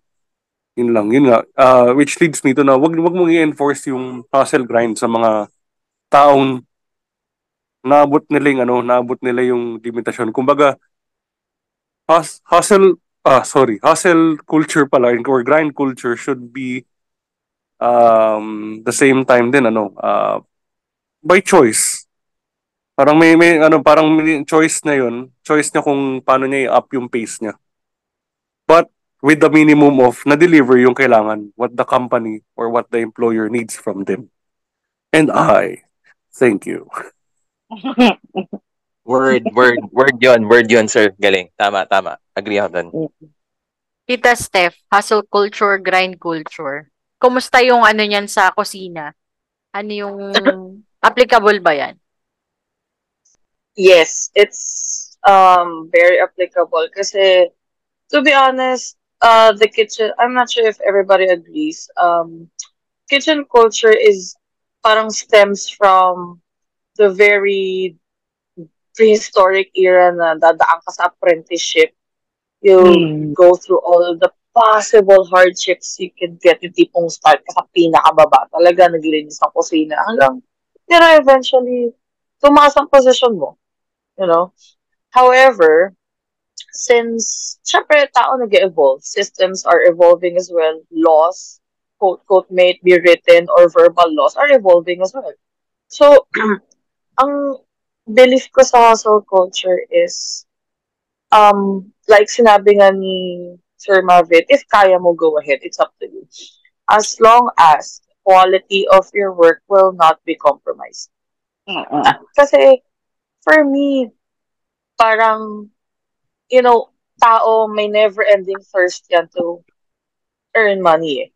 I get it. You know, they have sidelines, they have like, um, needs. Ang needs ang necessities din naman nawawala.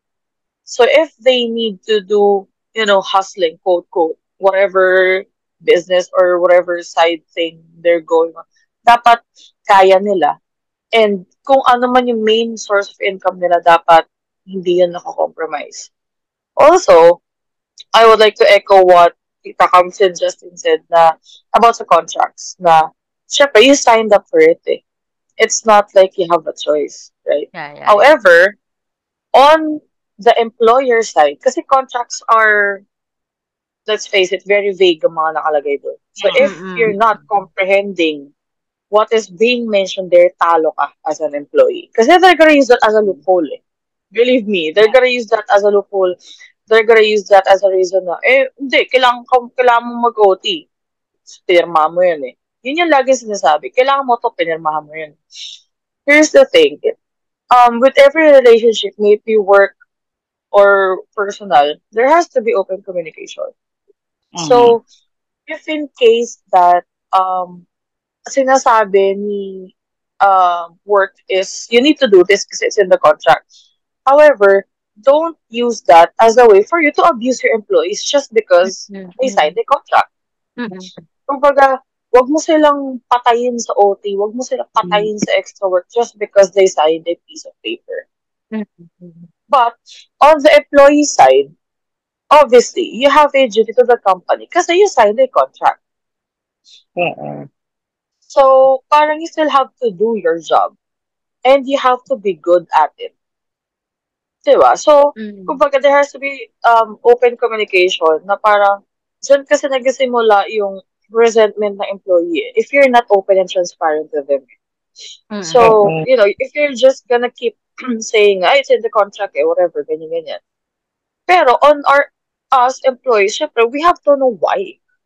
Na parang, sige, willing naman kami, you just have to explain to us how it works. Ano, you know, what are we gonna benefit from this extra work? Are we getting paid for it? Or parang how is it gonna be paid out? Is it gonna be paid out monthly? Kailan namin ito receive? Then, okay, Mhm. job is done. Sige, gagawin ko. Mm-mm. Alam mo yun? Kumbaga parang us Gen Zs and Millennials, technically hindi naman kami maarte. Kami nga yung open eh. Kung tutusin. Open-minded kami. You're Mm-mm. just gonna have to communicate to us what's in it for us kapag ginawa namin to. Oo. Parang ganon. So, Oo. kumbaga, in return, your company will be more productive. And Mm-mm. you should be returning the favor by being transparent to us. Parang ganon.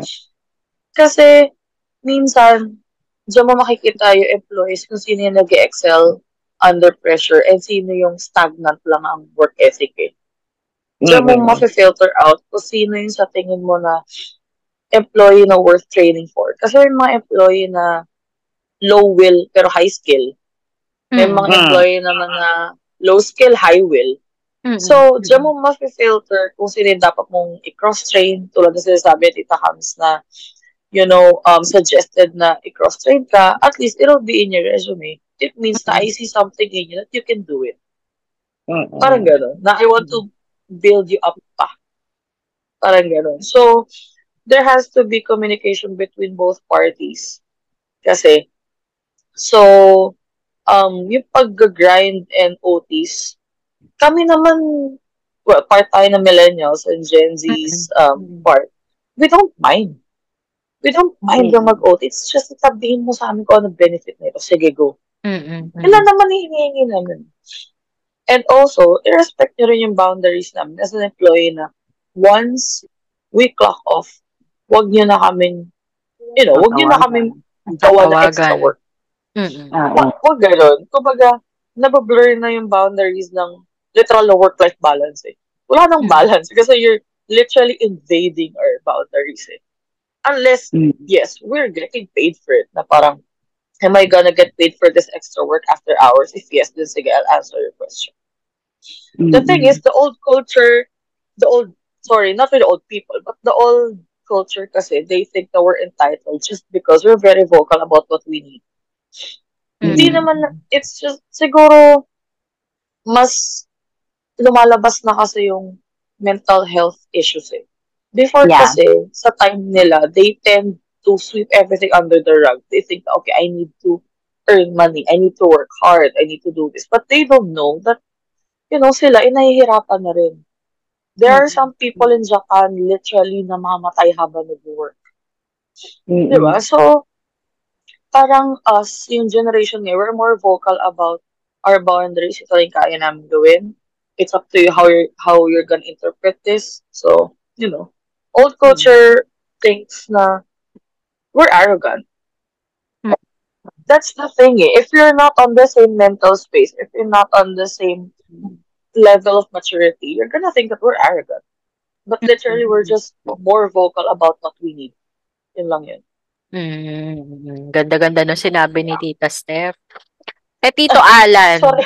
Na okay lang, tama naman yun. Tito Alan, Mhm. since foreigners ang boss mo, at yun nga, nabanggit mo kanina na feeling mo you're in the bottom of the pecking order.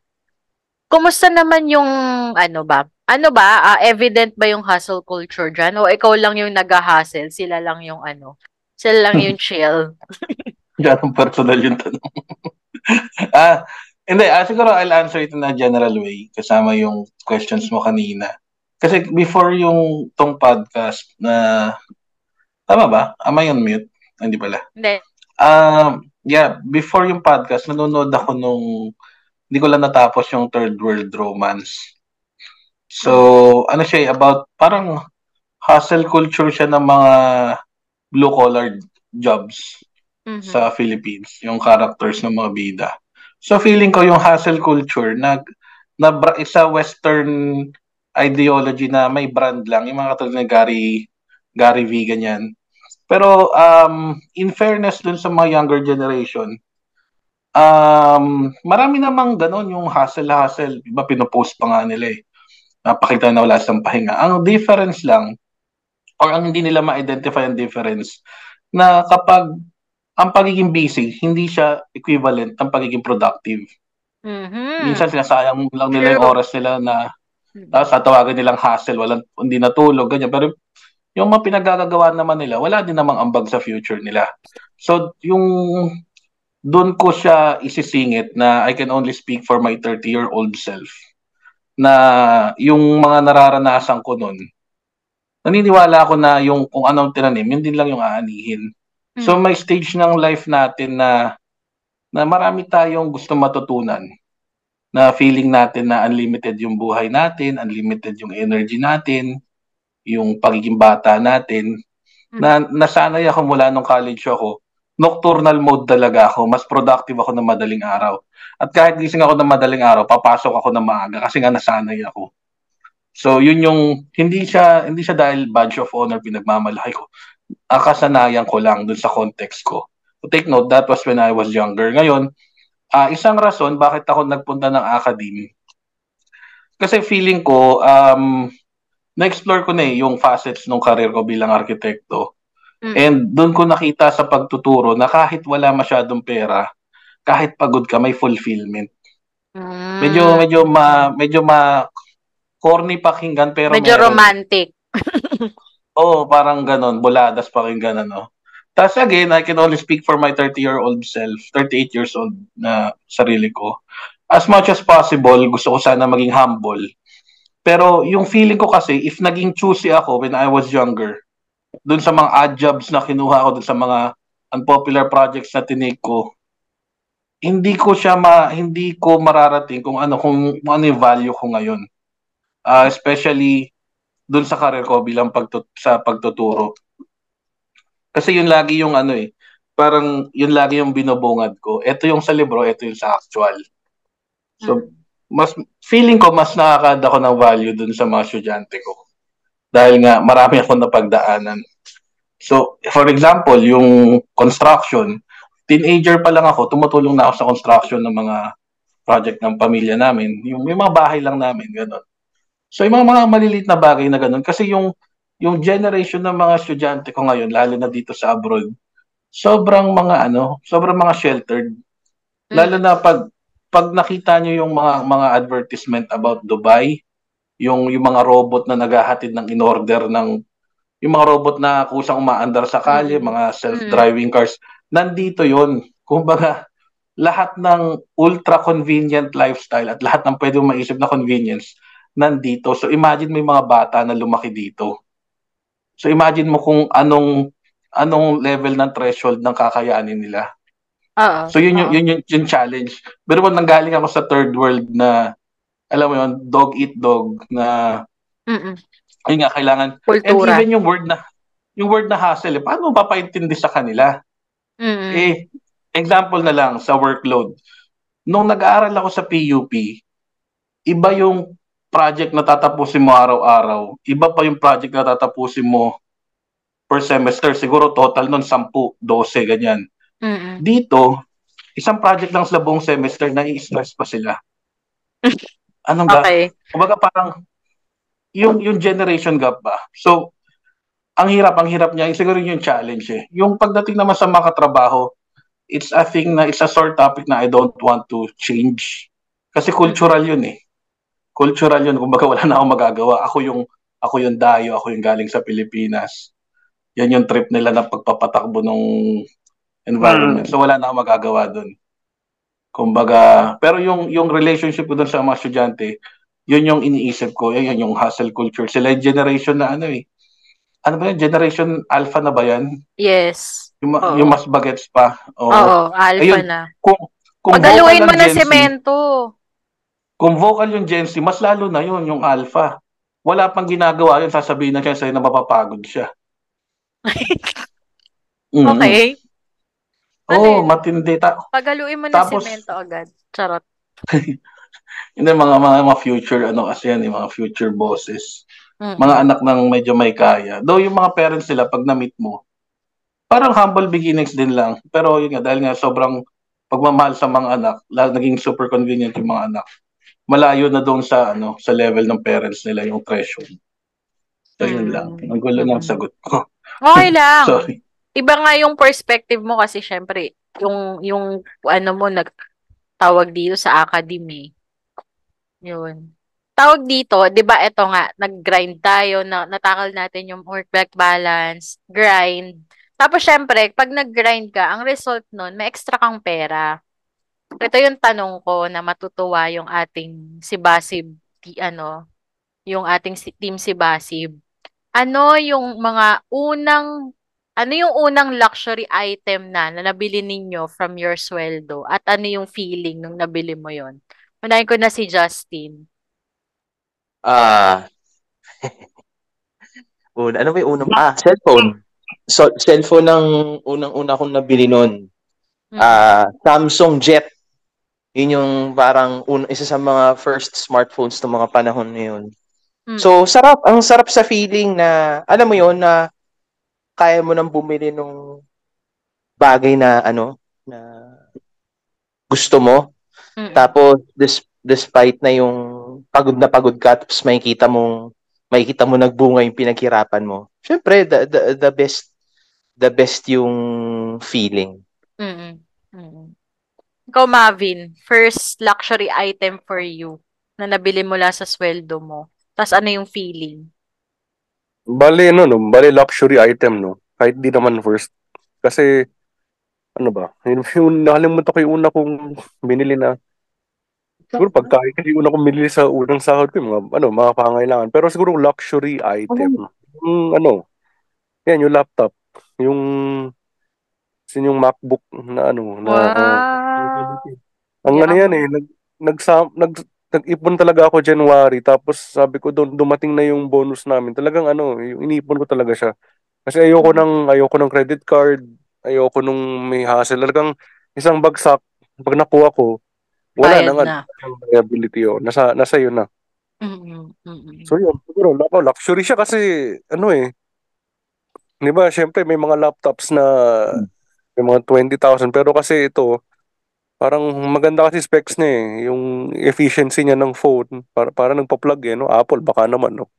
Efficiency niya phone, pero yung performance niya parang pang high-end laptop. So, tuwang-tuwa ako na sulit na sulit yung inipon ko.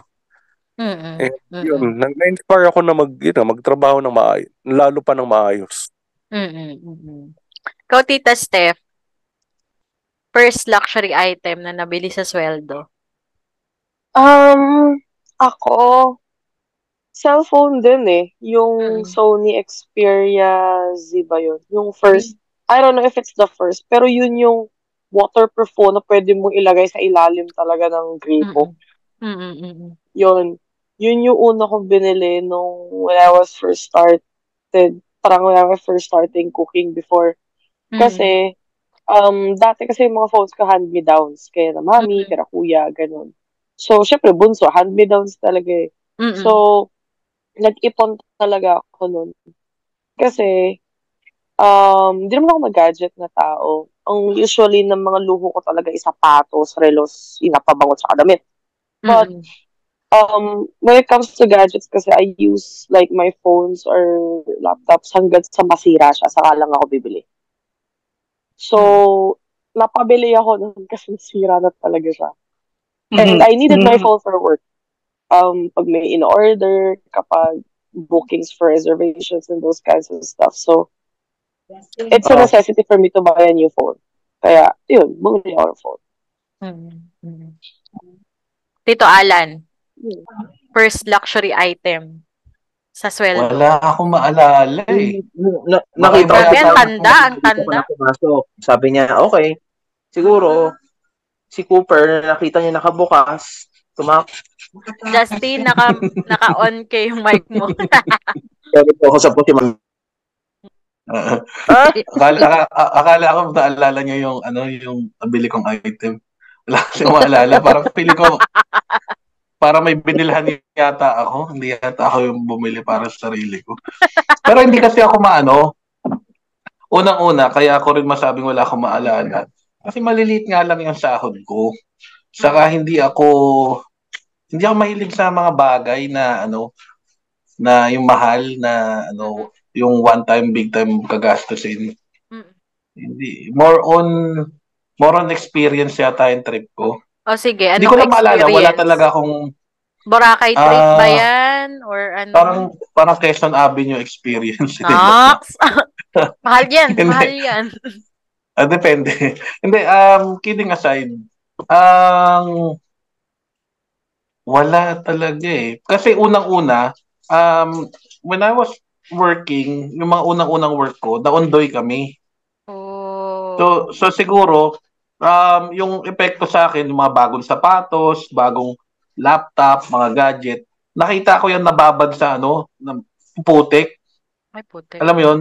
Na-trauma ka. Kaya, kaya, in a way, siguro yun yung word trauma, pero inisip ko, pag ako kita na malaki, yung unang kontrata ko na malaking project ko, personal project ko, hindi ako bumili ng material na bagay. Mhm. Nag, ano ako, nag-enroll ako ng masters. Mm. Kasi sabi ko, kahit magbaha ulit, akin yung Hindi- degree ko, hindi, Hindi mababaha yun. mapuputik. Oo, hindi mapuputikan. Mm. Wala, Okay. wala. Ma- siguro, ngayong tumanda na lang ako kasi hanggang before ako mag-Dubai, ang ah. cellphone ko, wala ako ng mga ano, yung mga touchscreen, ganun. Oo. Talagang basic lang. The more basic, the more na happy ako. Mm. Kumbaga, ngayon lang ako siguro bumibili ng mga PlayStation 5, ganyan. Ah, teka lang, Kasi may Alan, pambili. later. Hmm. Later, later yung mga ano, guilty, un, not guilty pleasures mo. Wait lang. Si Tita Cams, unang luxury item na nabili from your sweldo. Yan na. ano? So, Siguro po, ano na natin, Duct tape. Duct tape, golden duct tape. Charot ka? hindi. An- ano kasi, ano ba, paano ba? Ah, hindi naman sa ano na, pero kasi pagka meron, kasi ang, yung, ah, paano ko ba i-explain? Yung dynamic kasi sa family namin, parang reward dynamics. Oo. So, ang daddy ko, simula nung bata kami, si Don Facundo, ah kapag may honor, kapag may anything small na achievement, may regalo. Mm-mm. So, luxury ko yung mga binibigay ni, ng, ni Don Facundo bilang, you know, like parang overachiever. Yung ganon. So, yung, yung mga sinabi nila for like laptop, ganon, laptop, uh, kotse, mga ganyan, hindi naman sa ano, pero meron na ako kasi award ko yun or regalo yun from my family na ni Mm-mm. Don Paulo nga. Siguro, ano ba, tawag dito, ah kasama ba sa luxury yung mga collection? Oo, basta nabili mo sa sweldo mo. Yung collection ng Harry Potter. Every sweldo ko. Oo. Ayan. So, I, I mean, ano na yun sa akin? Uh, Happy ka na na, sa akin yun. Happy na ako dun. Kasi, hindi naman ako yung taong, ano eh, hindi naman ako yung taong, I mean, maluho ako for me. Like, yung, kung ano yung gusto ko. Kasi, kaya kong bilhin. Like, I have the means to, to get it, ganyan. Pero, ay, mas na, mas na, ano ko yung mga little things na, na nakakapagpasaya sa akin, which is yung, yung mga collection ko nga, no? So, yun, yun yung unang, ano, so, yun yung unang nabili ko for, ano, for my sweldo. Yung, ah, yung collection, yung limited collection ng, na libro. And Mm-mm. then, may nagregalo din sa akin Mm-mm. Na, na ano, tawag dito. May nagregalo din sa akin ng other limited edition na book din. So, dadagdagan. Hmm, Lalo so ka, lalo ka na motivate. Oo. Oo. Pero usually kasi talaga, ano, nagre-regalo. Nire-regalo nila sa akin. Gano'n. So, siguro ano, hindi rin naman ako mabag, pero may nagregalo sa akin ng wallet na branded. Doon na, doon na din nag-start yung ano ko na eto, kailangan ko may ganito, kung kailangan ko ganito. ko. Parang gusto, gusto, gusto ko na lang. Nagsimula na. Oo. Oo. So, yan. Pero- Dahil dyan, ano yung mga current luxuries mo na hindi ka, pag hindi ka nagigilty? Kasi may pera ka eh. Ganon. Ikaw na yun. Ikaw na yung una. Ako, Oo. dito, Ba't ka tumatawa? Kasi, ano, tawag dito, kada sa sweldo na lang ako, ayoko nang dumadaan sa Rodeo Drive. Ayan. Ila-acknowledge ko lang ang pagpasok ni RJ, ang pangatlong host ng Kislot Chronicles. kalbo yan, kalbo. Charot. Hindi, ano, ah luxury, luxury bags or like branded bags na. Oo. Tapos, yung, ah, yung recent, ano, yung recent ah, purchase na, ano, na, ah, yung PC ko, kaila, ano, ah, kailangan, ah, kakapalit ko lang ng PC. So, Mm-mm. ayan, gaming. Saka yung, yung sinabi ni Ruro kagawi yung Rolex na, ano, na watch. Mm-mm. Teka, may nakalimutan ka. Kaya ka nga Hmm. founding member ng Sibasib eh. Tipsy Basib. yung paba. Yung, yung paba. Umpisa lang ako sa ano eh. Umpisa lang ako sa Bambini. Mambini yung puta. Oo. O yan, pumasok din si Lawrence ah, ng ano, ng Pinoy Mimiology Podcast. Okay, Ano, next. so- Oo, yun. Bambini lang, tapos ngayon nasa ano na ako. Ah, nasaan ka na? Perfume de Marley. Perfume de Marley. Balaya. Kaya nga, yan yung mga hindi ko mabasa eh. Pag Eh, di daw yung- mabasa, ano, di ba? Yung kasama ko sa team building kanina, naka-layer yung Valaya tsaka yung isang Louis Vuitton. Pinag-layer niya. So- Sobrang bango, grabe. Sana Warm spice. Okay. si Basim ng ibang tao. Ay, hindi, hindi, hindi, hindi. Isa lang ang si Isa lang ang si Sibasib ko. Isa lang ang pwede natin si Basib. O, sunod na natin si Tito Alan kasi nabanggit niya na yung current, ano niya eh, current luxury niya eh. Tito Alan, break it down. Ano, yung... Ah, kasi sa akin naman, medyo mahirap kasi lahat ng income ko, binibigay ko sa wife ko. Ay ba eh? Tapos lahat ng bibiling ko, subject for approval. Anything na expensive. So, yun, yung PlayStation, yung sabi ko para sa mental health ko. Oo. Ay, na-aprobahan naman. Oo. Tapos siguro yung pinakamahal na na-purchase ko sa sakyan, Mm-mm. ah feeling ko babayaran ko pa ng 3, 4 more years kasi hulugan naman siya. Yun lang. Pero other than that, yung lahat basic na lang siguro. Hindi ako ano, hindi ako ma hindi ako ma-Apple product ganun. Wala walang walang dating sa akin. Hindi ko di, wala, wala siguro nasanay lang ako na hindi bumibili ng mamahaling gamit. Mm-mm. Yun lang. Mm-mm. Ikaw, Marvin, yung MacBook mo ba? Yun na yung ano mo? Yung current luxury mo? O meron ka pa bang ibang luxury na uh, binibili? May pera ka eh. Ah, siguro ano, ah, ngayon nag-upgrade ako ng ano yun, ng portable na ano, musical instrument, yung kahon. Mm-mm. Ah, kasi dati may, yung yung binili ko sale pero ano yun eh, bulky. Ito nabili ko kan nabili ko para sa ano to eh, sa Siyempre pag nagja-jamming saka pag yan nga pag nangangailangan ng sa music ministry ng ano nung ng church group. Mm-mm. Ah, ito, nag-upgrade ako nung siyempre nung ayan na nga. May magandang bass. Excuse me. Eh, pa-edit nun, pa-edit nung digay. ano, acid reflux. So yun, yun yung mga ano. Tapos, ah yun, clothes na forma, yung pang forma, pang level up.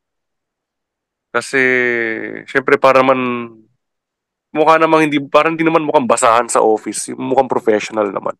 Mm. And then yung the right, the right mix of shoes na komportable ako. Yun nga, no, nag-chat nga tayo nung kanina. Naghahanap ako nung Onitsuka. yung madaling o yung ano naman yung ah komportable siya na maporma pero hindi yung mahirapan akong magtali kasi taba ako eh hinihirapan akong magtali ng sapatos I mean Mm-mm. Nabanggit na yun ni ano yun ni may comedian di si Red Olier yung matataba ang hirap talaga mahirap magtali ng sapatos pag taba ka eh so gusto ko yung binivelcro na lang yun yun yung mga ini-invest ko yung personal ano ko personal ah, For personal development and personal presentation. development Mm. yes Mm-mm. Yan. Ito na nabanggit na isa nating fan, no, si Lauren. Sabi niya, yun din, ganyan din daw si Levi Celerio sa dahon. from, from ano, from dahon ng mangga, ano yata, nag, tinay niya yata anahaw eh. Hindi yun yata yung ba't bumigay siya, ang, ang, ang laki ng anahaw eh. Ang hirap patunogin kasi nun. Yan, Gago Salamat. Lauren, ng Pinoy Mimiology Podcast. Gagi kayo. Si Tita Steph, tatanungin mo pa ba natin to? Charot. Hindi. Tatanungin ko to, syempre. Guilty pleasure. Hindi yan po tita Step. eh. Ano daw? Ako? Something, well, hindi siya totally guilty pleasure, but it's something that's non-negotiable for me is yung kumain sa masasarap na lugar. Ayan. It doesn't matter if it's it doesn't matter if it's uh somewhere sa Paris on a cart or sa isang five-star hotel as long as it is good Mm-mm. pagkakasusan ko siya. Pagkain kasi is something hindi mo kailangan tipidin. eh. Mm-mm. Mm-mm. It's sus- sustenance sa, sa katawan mo and sa'yo personally, di ba? So, Mm-mm. Mm-mm. for example, minsan pag trip ko, pupunta ako ng five-star hotel, punta nakakain ako or iinom ako. Mm. Parang gano'n. It's a way for me to treat myself. Yun. Mm-mm. Yun. So, I think it's considered a luxury. Kasi nga, yun nga, and guilty, is it a guilty pleasure? I don't think so. Guilty Mm-mm. pleasure siguro siya, depende sa budget. Mm-mm. If it's not within your usual budget, like nag-splurge ka, like let's just say kumain ka ng meal, co- meal and cocktails worth 10k up, tapos mag-isa ka lang. Yes, that's a guilty pleasure for Mm-mm. me. Yun. Pero nagawa ko na yun. So, yun. Yeah, yun. Kumain sa labas. Mm-mm. Yeah. Parang may kulang ah. Well, actually, well, isa pa, dadagdagan natin yung kapag ano. Yung isa is sapatos. Ang dami ko sapatos. Um. Um, I think, yeah, nabanggit ko to kay nabanggit ko to kay Justin na nalagyan sa Makati kami. Sabi ko, delikado pumasok ako ulit ng Nike or Foot Locker. Hindi pwedeng wala akong paper bag lumabas. Tsaka ano yan, ito yung sinabi niya kanina, masarap kasama kumain yan. Alam mo yung, no, nag, di ba nga, inikot namin ng buong Metro Manila para malanding lang sa BK sa ibang branch na punta na kami sa Quezon City, di ba? Nagat, alam mo yung, alam mo yung kakain kami, siya talaga parang, "Hmm, gusto ko subukan yung truffle. Parang para sa akin ganyan. Tapos magpapalit kami ng sandwich. Ito, tikman niya to, tikman ko to. Parang ganun. Alam mo yung, na-appreciate niya ako ni kinakain niya. Kaya parang sabi ko, uy, parang sarap kasama nito kumain. Ayun, tapos kwentuhan. Ayun, Yeah. Yeah, Mm-hmm. it's it's the experience for me, yun nga. So, sapatos, yes. Um, dapat di masyado eh. Di ako magaw sa damit eh. Um, lately, ah, pabango. Pero, matagal na ako alam sa pabango. Pero, usually kasi, um, I buy like one bottle and Mm. then, uubusin ko yun before ako bumili ulit. Ngayon kasi, si Justin, ewan ko dito, influensya niya ata. Nangyayari, nagiging multiple bottles sa bahay. I am proud of that. I am proud of that. Marami na po ako na influensyahan sa mga ganyang bagay. Yun. Mga altar. Oo. Oo, ayun. So, yun, yun, yun. Mainly food talaga. Food, drinks, and the overall dining experience. Yun, yun yung guilty pleasure. Ah. how about you, ano, Justin? Hmm, sige. Natawa tayong lahat, no? toothpaste. Charot.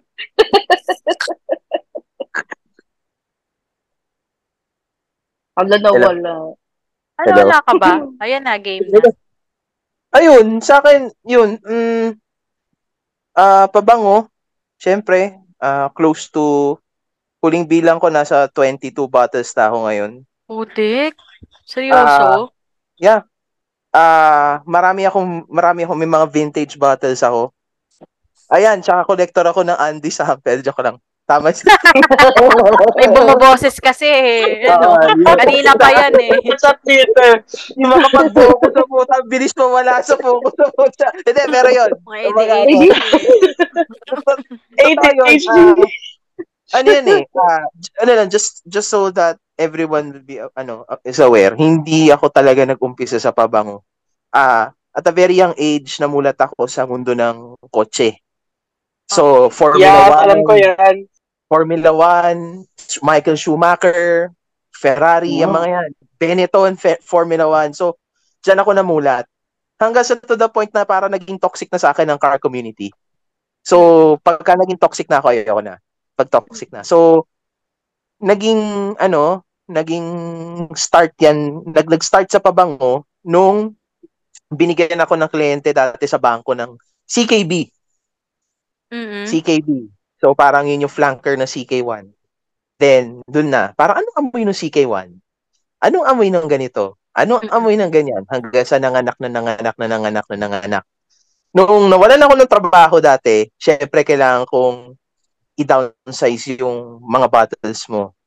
Nung nag-resume na ulit, yun na, bumalik na ulit sa larga yung mga paba, mga pabango ko ngayon. So, ayun, pagka nakita na nanay ko, including di, ah, yung bot, full bottle yung 20 ha, not including yung mga decan, siguro decan, yung mga 40 na siguro ko. Putik. Mamaya painom sa'yo lahat ng nanay mo yan. Ay, may tanong pala. Pero, ay, sige, sige. Sorry, sorry. Yes po, go ahead. Sabi tanong ko kay Justin kung kung okay lang isingit sa sa episode na to. Gusto ko lang verify no. Although I have a clue kung ba paano naging toxic yung car culture kasi mahilig din ako sa kotse. Kaya napa napaano ko napa light bulb moment ako na gusto kong tanungin. Bilang car lover din naman ako. Mahilig ako Oh. sa mga nasakyan. Eh, S6 ano. So, Sinasakyan? Pa- pa- paano ba siya, no? Paano ba siya, paano siya naging toxic? Or pwede ba siya fluke dito or after Ah, paano siya naging toxic? Ah, ano? Napaka-ipokrito na ng car community ngayon. Ah, yung mga taong naninita ng baduy sa mga kotse, pero sila rin mismo yung nag-uumpisa ng mga baduy na movement. Oo 'Di ba? Parang depende na sa status ng sa status ng tao. Ayoko na magbanggit ng pangalan pe- pero I'm very sure pagka binanggit ko 'tong mga pangalan na to, kilala mo. Ah, After na lang recording mo. Oo, after third, sige, banggitin ko. Pa- uh, may mga, pagka dati, pagka may underglow yung kotse mo, may neon lights, yung mga Lancer o yung mga Mirage, sinasabi nila, baduy. Pero yung mga quote and quote, mga exotic na JDM nila, pagka may underglow, oh wow, period correct. Di ba? Parang, Oo, what, what's, what's the difference? Ah, kaya ako, sir, mismo, nung nagkaroon ako ng old school, nagkaroon ako ng 82 na DX dati. Ah, so, nung nakumpleto ko pyesa pero kailangan ko ibenta, mas na-appreciate ko pa yung lumang lumang community kasi talagang literal nagtutulungan. Kahit Mm. makita nila ng bulok yung kotse mo, natutuwa sila, uy, na, one click. Parang ganun, maga, tinitignan nila kung ano yung maganda sa kotse mo, hindi yung parang pasasabugin ito sa sa sinihan. Parang Ano, ganun. Nakakatawa. may, may ganun akong ano, office mate na hindi siya member ng car club pero na-appreciate niya yung yung ano kasi yung sasakyan ko, yung Gen 2 na ano Pajero, yun yung hina, hinati kong second hand car pinaghatian namin ni mama na, na nabili ko at 280k. So Gen 2 siya yung 4056 na makina. Oo, correct. Mm. Nung in-start ko yun, yun tapos, uy, one click yan sir. ah. Parang, uy, Ah. na-appreciate mo. Yung mga ganun, yung hindi maganda daw yung redondo, ganyan. Yung, pa yung mechanical pump mo, tsaka yung mga injector mo, kaya one click na one click ka pa. Although ano, palitin na raw yung ano, hinintay ko lang yung bumigay yung ano, yung glow plug lahat. Pero Oo. ano man, ah yun, syempre nag-iipon ako ng ano eh. Yun, yun pala yung pinag-iipunan ko din yung replacement parts ng mga bibigay ng part, parts para syempre tuloy-tuloy yung serbisyo ng sasakyan. Correct. So yun, lang naman Justin na ano, salamat. So parang may double standard do. Yun yung Yun, may double standard, sobra, parang ang laki ng double standard. Pagka kilalang tao ang nagsabi ng okay lang gumamit ng gumamit ng hindi legit na mugs, parang ay okay lang. Pero pagka nakakita sila ng ordinaryong taong nakarota, eh, rota lang yan. Parang, oh, Yeah, ano naman, di ba? Parang toxic na toxic. So plastic. lang naman. Oo. Salamat, salamat. Sige, ano, not regular programming. Jade. Okay, so natut natuto kami dun sa konting ano kasi kasi hindi naman siya yung ano, feeling ko hindi lang siya sa car community may toxic. 'Di ba Tita Steph, may mga toxic din na mga K-pop stans. sa lahat sa lahat ng industry, may toxic talaga. May it be work or whatever group you're standing or whatever industry, nga car industry, lahat may toxic, hindi pwedeng wala. So, uh, I guess it's like the word stress na gasgas na siya. Ano ba kasi definition ng toxic? For me kasi definition of toxic is when you're attacking somebody for your personal gain. So, sabi dito JDS, madami toxic sa K-pop community so as in. Mm. mm. As in. Within the same group lang yun ah. Oo. Like for example, you're standing a specific group. And, um, kumbaga, stand is a word for when you idolize somebody. Mm-mm. So, if you're, parang, if you're idolizing one person, the people that idolizes the whole group hate it. Or certain extent, somehow hate you. Mm-mm. Pero, if you're standing the whole group, this solo stand or this solo biased person, magagalit sila sa'yo. Kasi it Mm. means that you're not focusing attention on that specific person. So, very divided Mm-mm. yung Mm-mm. community na yun, which is Mm-mm. weird. Whatever. Mm-mm.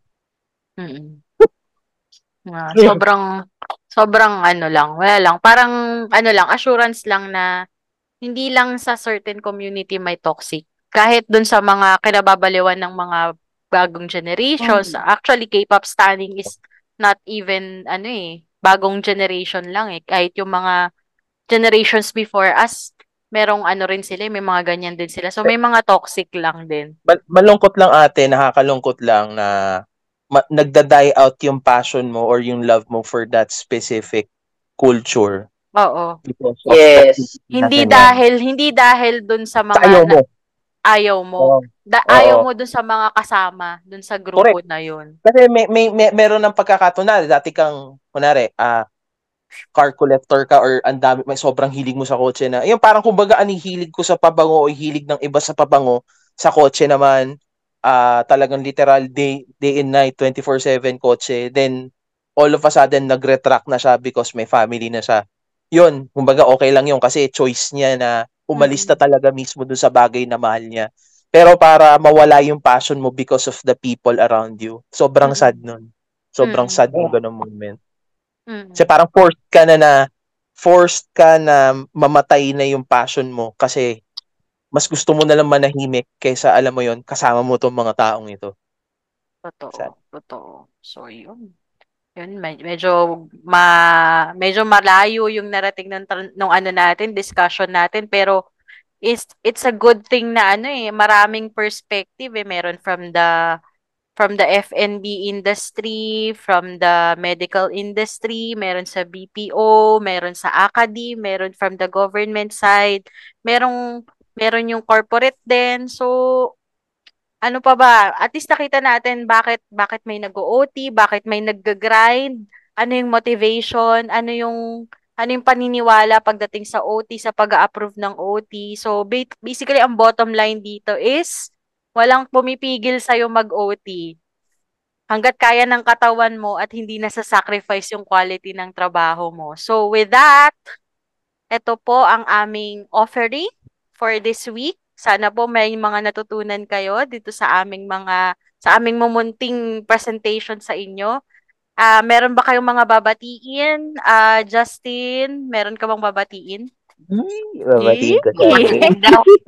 Ayun na lang. Babatiin na ako. Ayan na. Kinikilig ako. Ah, gusto ko sanang batiin yung girlfriend ko, si Micah Likov. I love you. Oh my God! Buwa ako. Ang landi mo, hayop. Pakalande. O yung si Tita Step, si Tita Cams, balita ko may podcast daw kayo. Ano, promote nyo naman. Baka matulungan namin kayo. Sorry na. Ang maganda niya na magpa-promote yung ano, yung original founder nandito. Ayun, oo nga pala eh. Ito na, ng kaya- ano. kaya siya nag- naman eh. yung ano. kaya siya Parinig naman ang boses. eh. Well, wait lang. Kagising. nasa CR to. Kagising ko lang. Nasa. CR to. Nasa. CR to. Natay ka ba? Ibang, iba Buris ba, Buris? Ano to? Ano? Nawala. Nung sinabi Wala. sa'yo, Buris, nawala na. Wala. Nawala siya. Anyway, Tita Anyway. Kams, you go ahead. Anyway, what is pet protect? Gag. I'm sorry. Iba, iba, iba, iba to, iba to. Iba. Ay, so, sorry ate. ulit, ulit, ulit, ulit, ulit, ulit, ulit. Sorry, si Jane. Hindi, ah, pa- pagkatapos ni pupukinggan yung mga episodes ni, ano, ni Ate Jade dito sa MJ Softballs, punta po tayo sa Kislot Chronicles para po, ano, Yeah. mga, ano tayo. Yung extension ng ganitong harot. Opo. Oo. Oo. May mga, may mga, Hello. may mga participation din po ako doon, kaya Oo. Oo.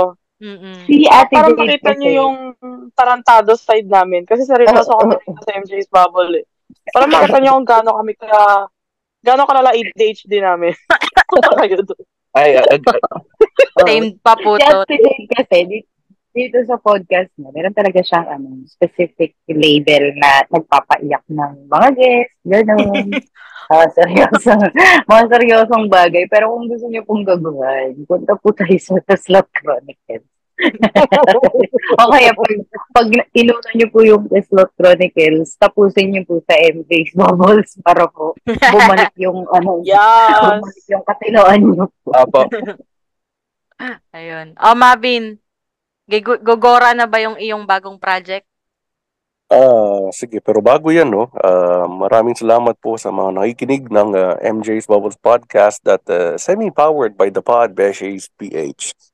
And supportan nyo naman ang iba pang mga podcast na medyo powered ng The Pod Beshies PH, ang Pinoy Memiology Podcast. Yan, kasama ko natin dito ngayon sa recording si Lawrence na nakikinig sa atin, si Cancer PH at si Quaniverse. Sila po ang mga host ng Pinoy Memiology Podcast. At uh, siyempre kasama rin ang uh, Semi-Safe Space the podcast hosted by Adrian Alban, Earl Lampit, Earl RB Lampito, Zelter Arguelles at si Miss Hana. Hannah. Uh, ito, niya, si Hannah Hana. Banana. Charot. Sorry And na, then, Hannah. syempre, coming soon, no, ang uh, aking niche podcast. Kung mahilig kayo sa mga throwback or kung mga ano nga, the greatest and the latest in TV, television, and movies, no, uh, siguro go ko na yung go, Going Patatas, no, a podcast for couch potatoes. So, abangan nyo po yan. Saka yung aming, ni- ano rin, uh, niche specific na podcast, yung uh, yung uh, Gina G podcast for for games and ano games and gadgets no. So may kas may co-host ako diyan pero yung Going Patatas most likely ako ang main host but uh, coming soon. Abang-abang nyo lang pero right now no if you want quality quality content ito lang po yan sa MJ's Bubble Podcast. Medyo powered siya ng The Pod Beshies PH. Salamat Dave. Mamaya maku- makurious yung iba. Ano ba yung bad beshies na yan? Pinauso lang natin yan. Anyway, last Ito but not the least, Tito, ano, Tito Alan, baka meron kang mga activities, may gusto kang yayaing mag-enroll sa mga programs na tinuturo mo? Wala, wala. Bo- boring, boring yung. Salamat. Salamat sa pag-invite sa akin. Ah, masaya pala dito sa The MJ's Bubble Podcast. Hopefully maka-join ako ulit. Oo. Yun lang po. Oo, Thank you very welcome na welcome kayo dito. So, yun. Ayun, sa maliban sa The Pod Beshies podcasts na affili- affiliated doon, syempre dapat pakinggan niyo yung mga Beshies ng The Pod Beshies like um, Kislot Chronicles, Architalks, Bar Beshies, Buhangin Brothers, Kage Space Back Trip, Elitistang Weibo Podcast, Basurans, uh, Please Pause Podcast, Tayo Podcast 25%, Bawal Titulo Dito, Istoryahe, Machong Chismisan, and 3040 Podcast. So, yon kung kayo man ay super OT or chill lang mag-OT or nag-work-life balance lang, so we support you in every way you can. Basta wag niyong kakalimutan, ayus, ah, um, alagaan yung katawan nyo kasi isa lang yan. Walang kwenta yan. Pag nasira yung katawan nyo, like napilay, natapilok, mga ano, nagkasakit, hindi kayo makakapasok. So, hindi kayo makapag-OT. So, yun. Alaga, Pilay.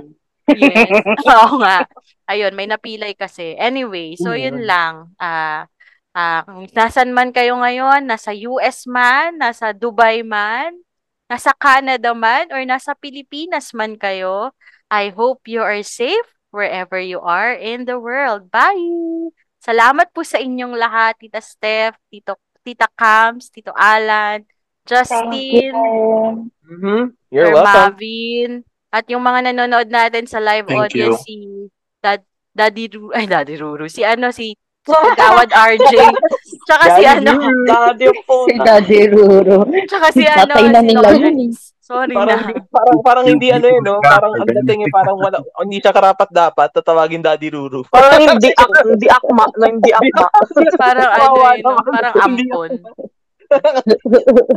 parang na-discover. Anyway, so yun. Papatayin ko na pong recording. Thank you, Tita Jade. Thank, Thank you, you. Tita Jade. Salamat po. Gina. Naaliw ko ba sa episode today? Aw, thank you! For your comments, suggestions, or violent reactions, kindly message me at my FB page, MJ's Bubble Podcast, or my IG account at MJT, that's E-M-J-A-Y-E-T. Palike and follow na rin po para makita ninyo yung excerpts or clips ng bawat episodes. Also, kindly click subscribe to my Spotify account and also in your favorite podcast platforms for you to be updated sa future episodes. Bye!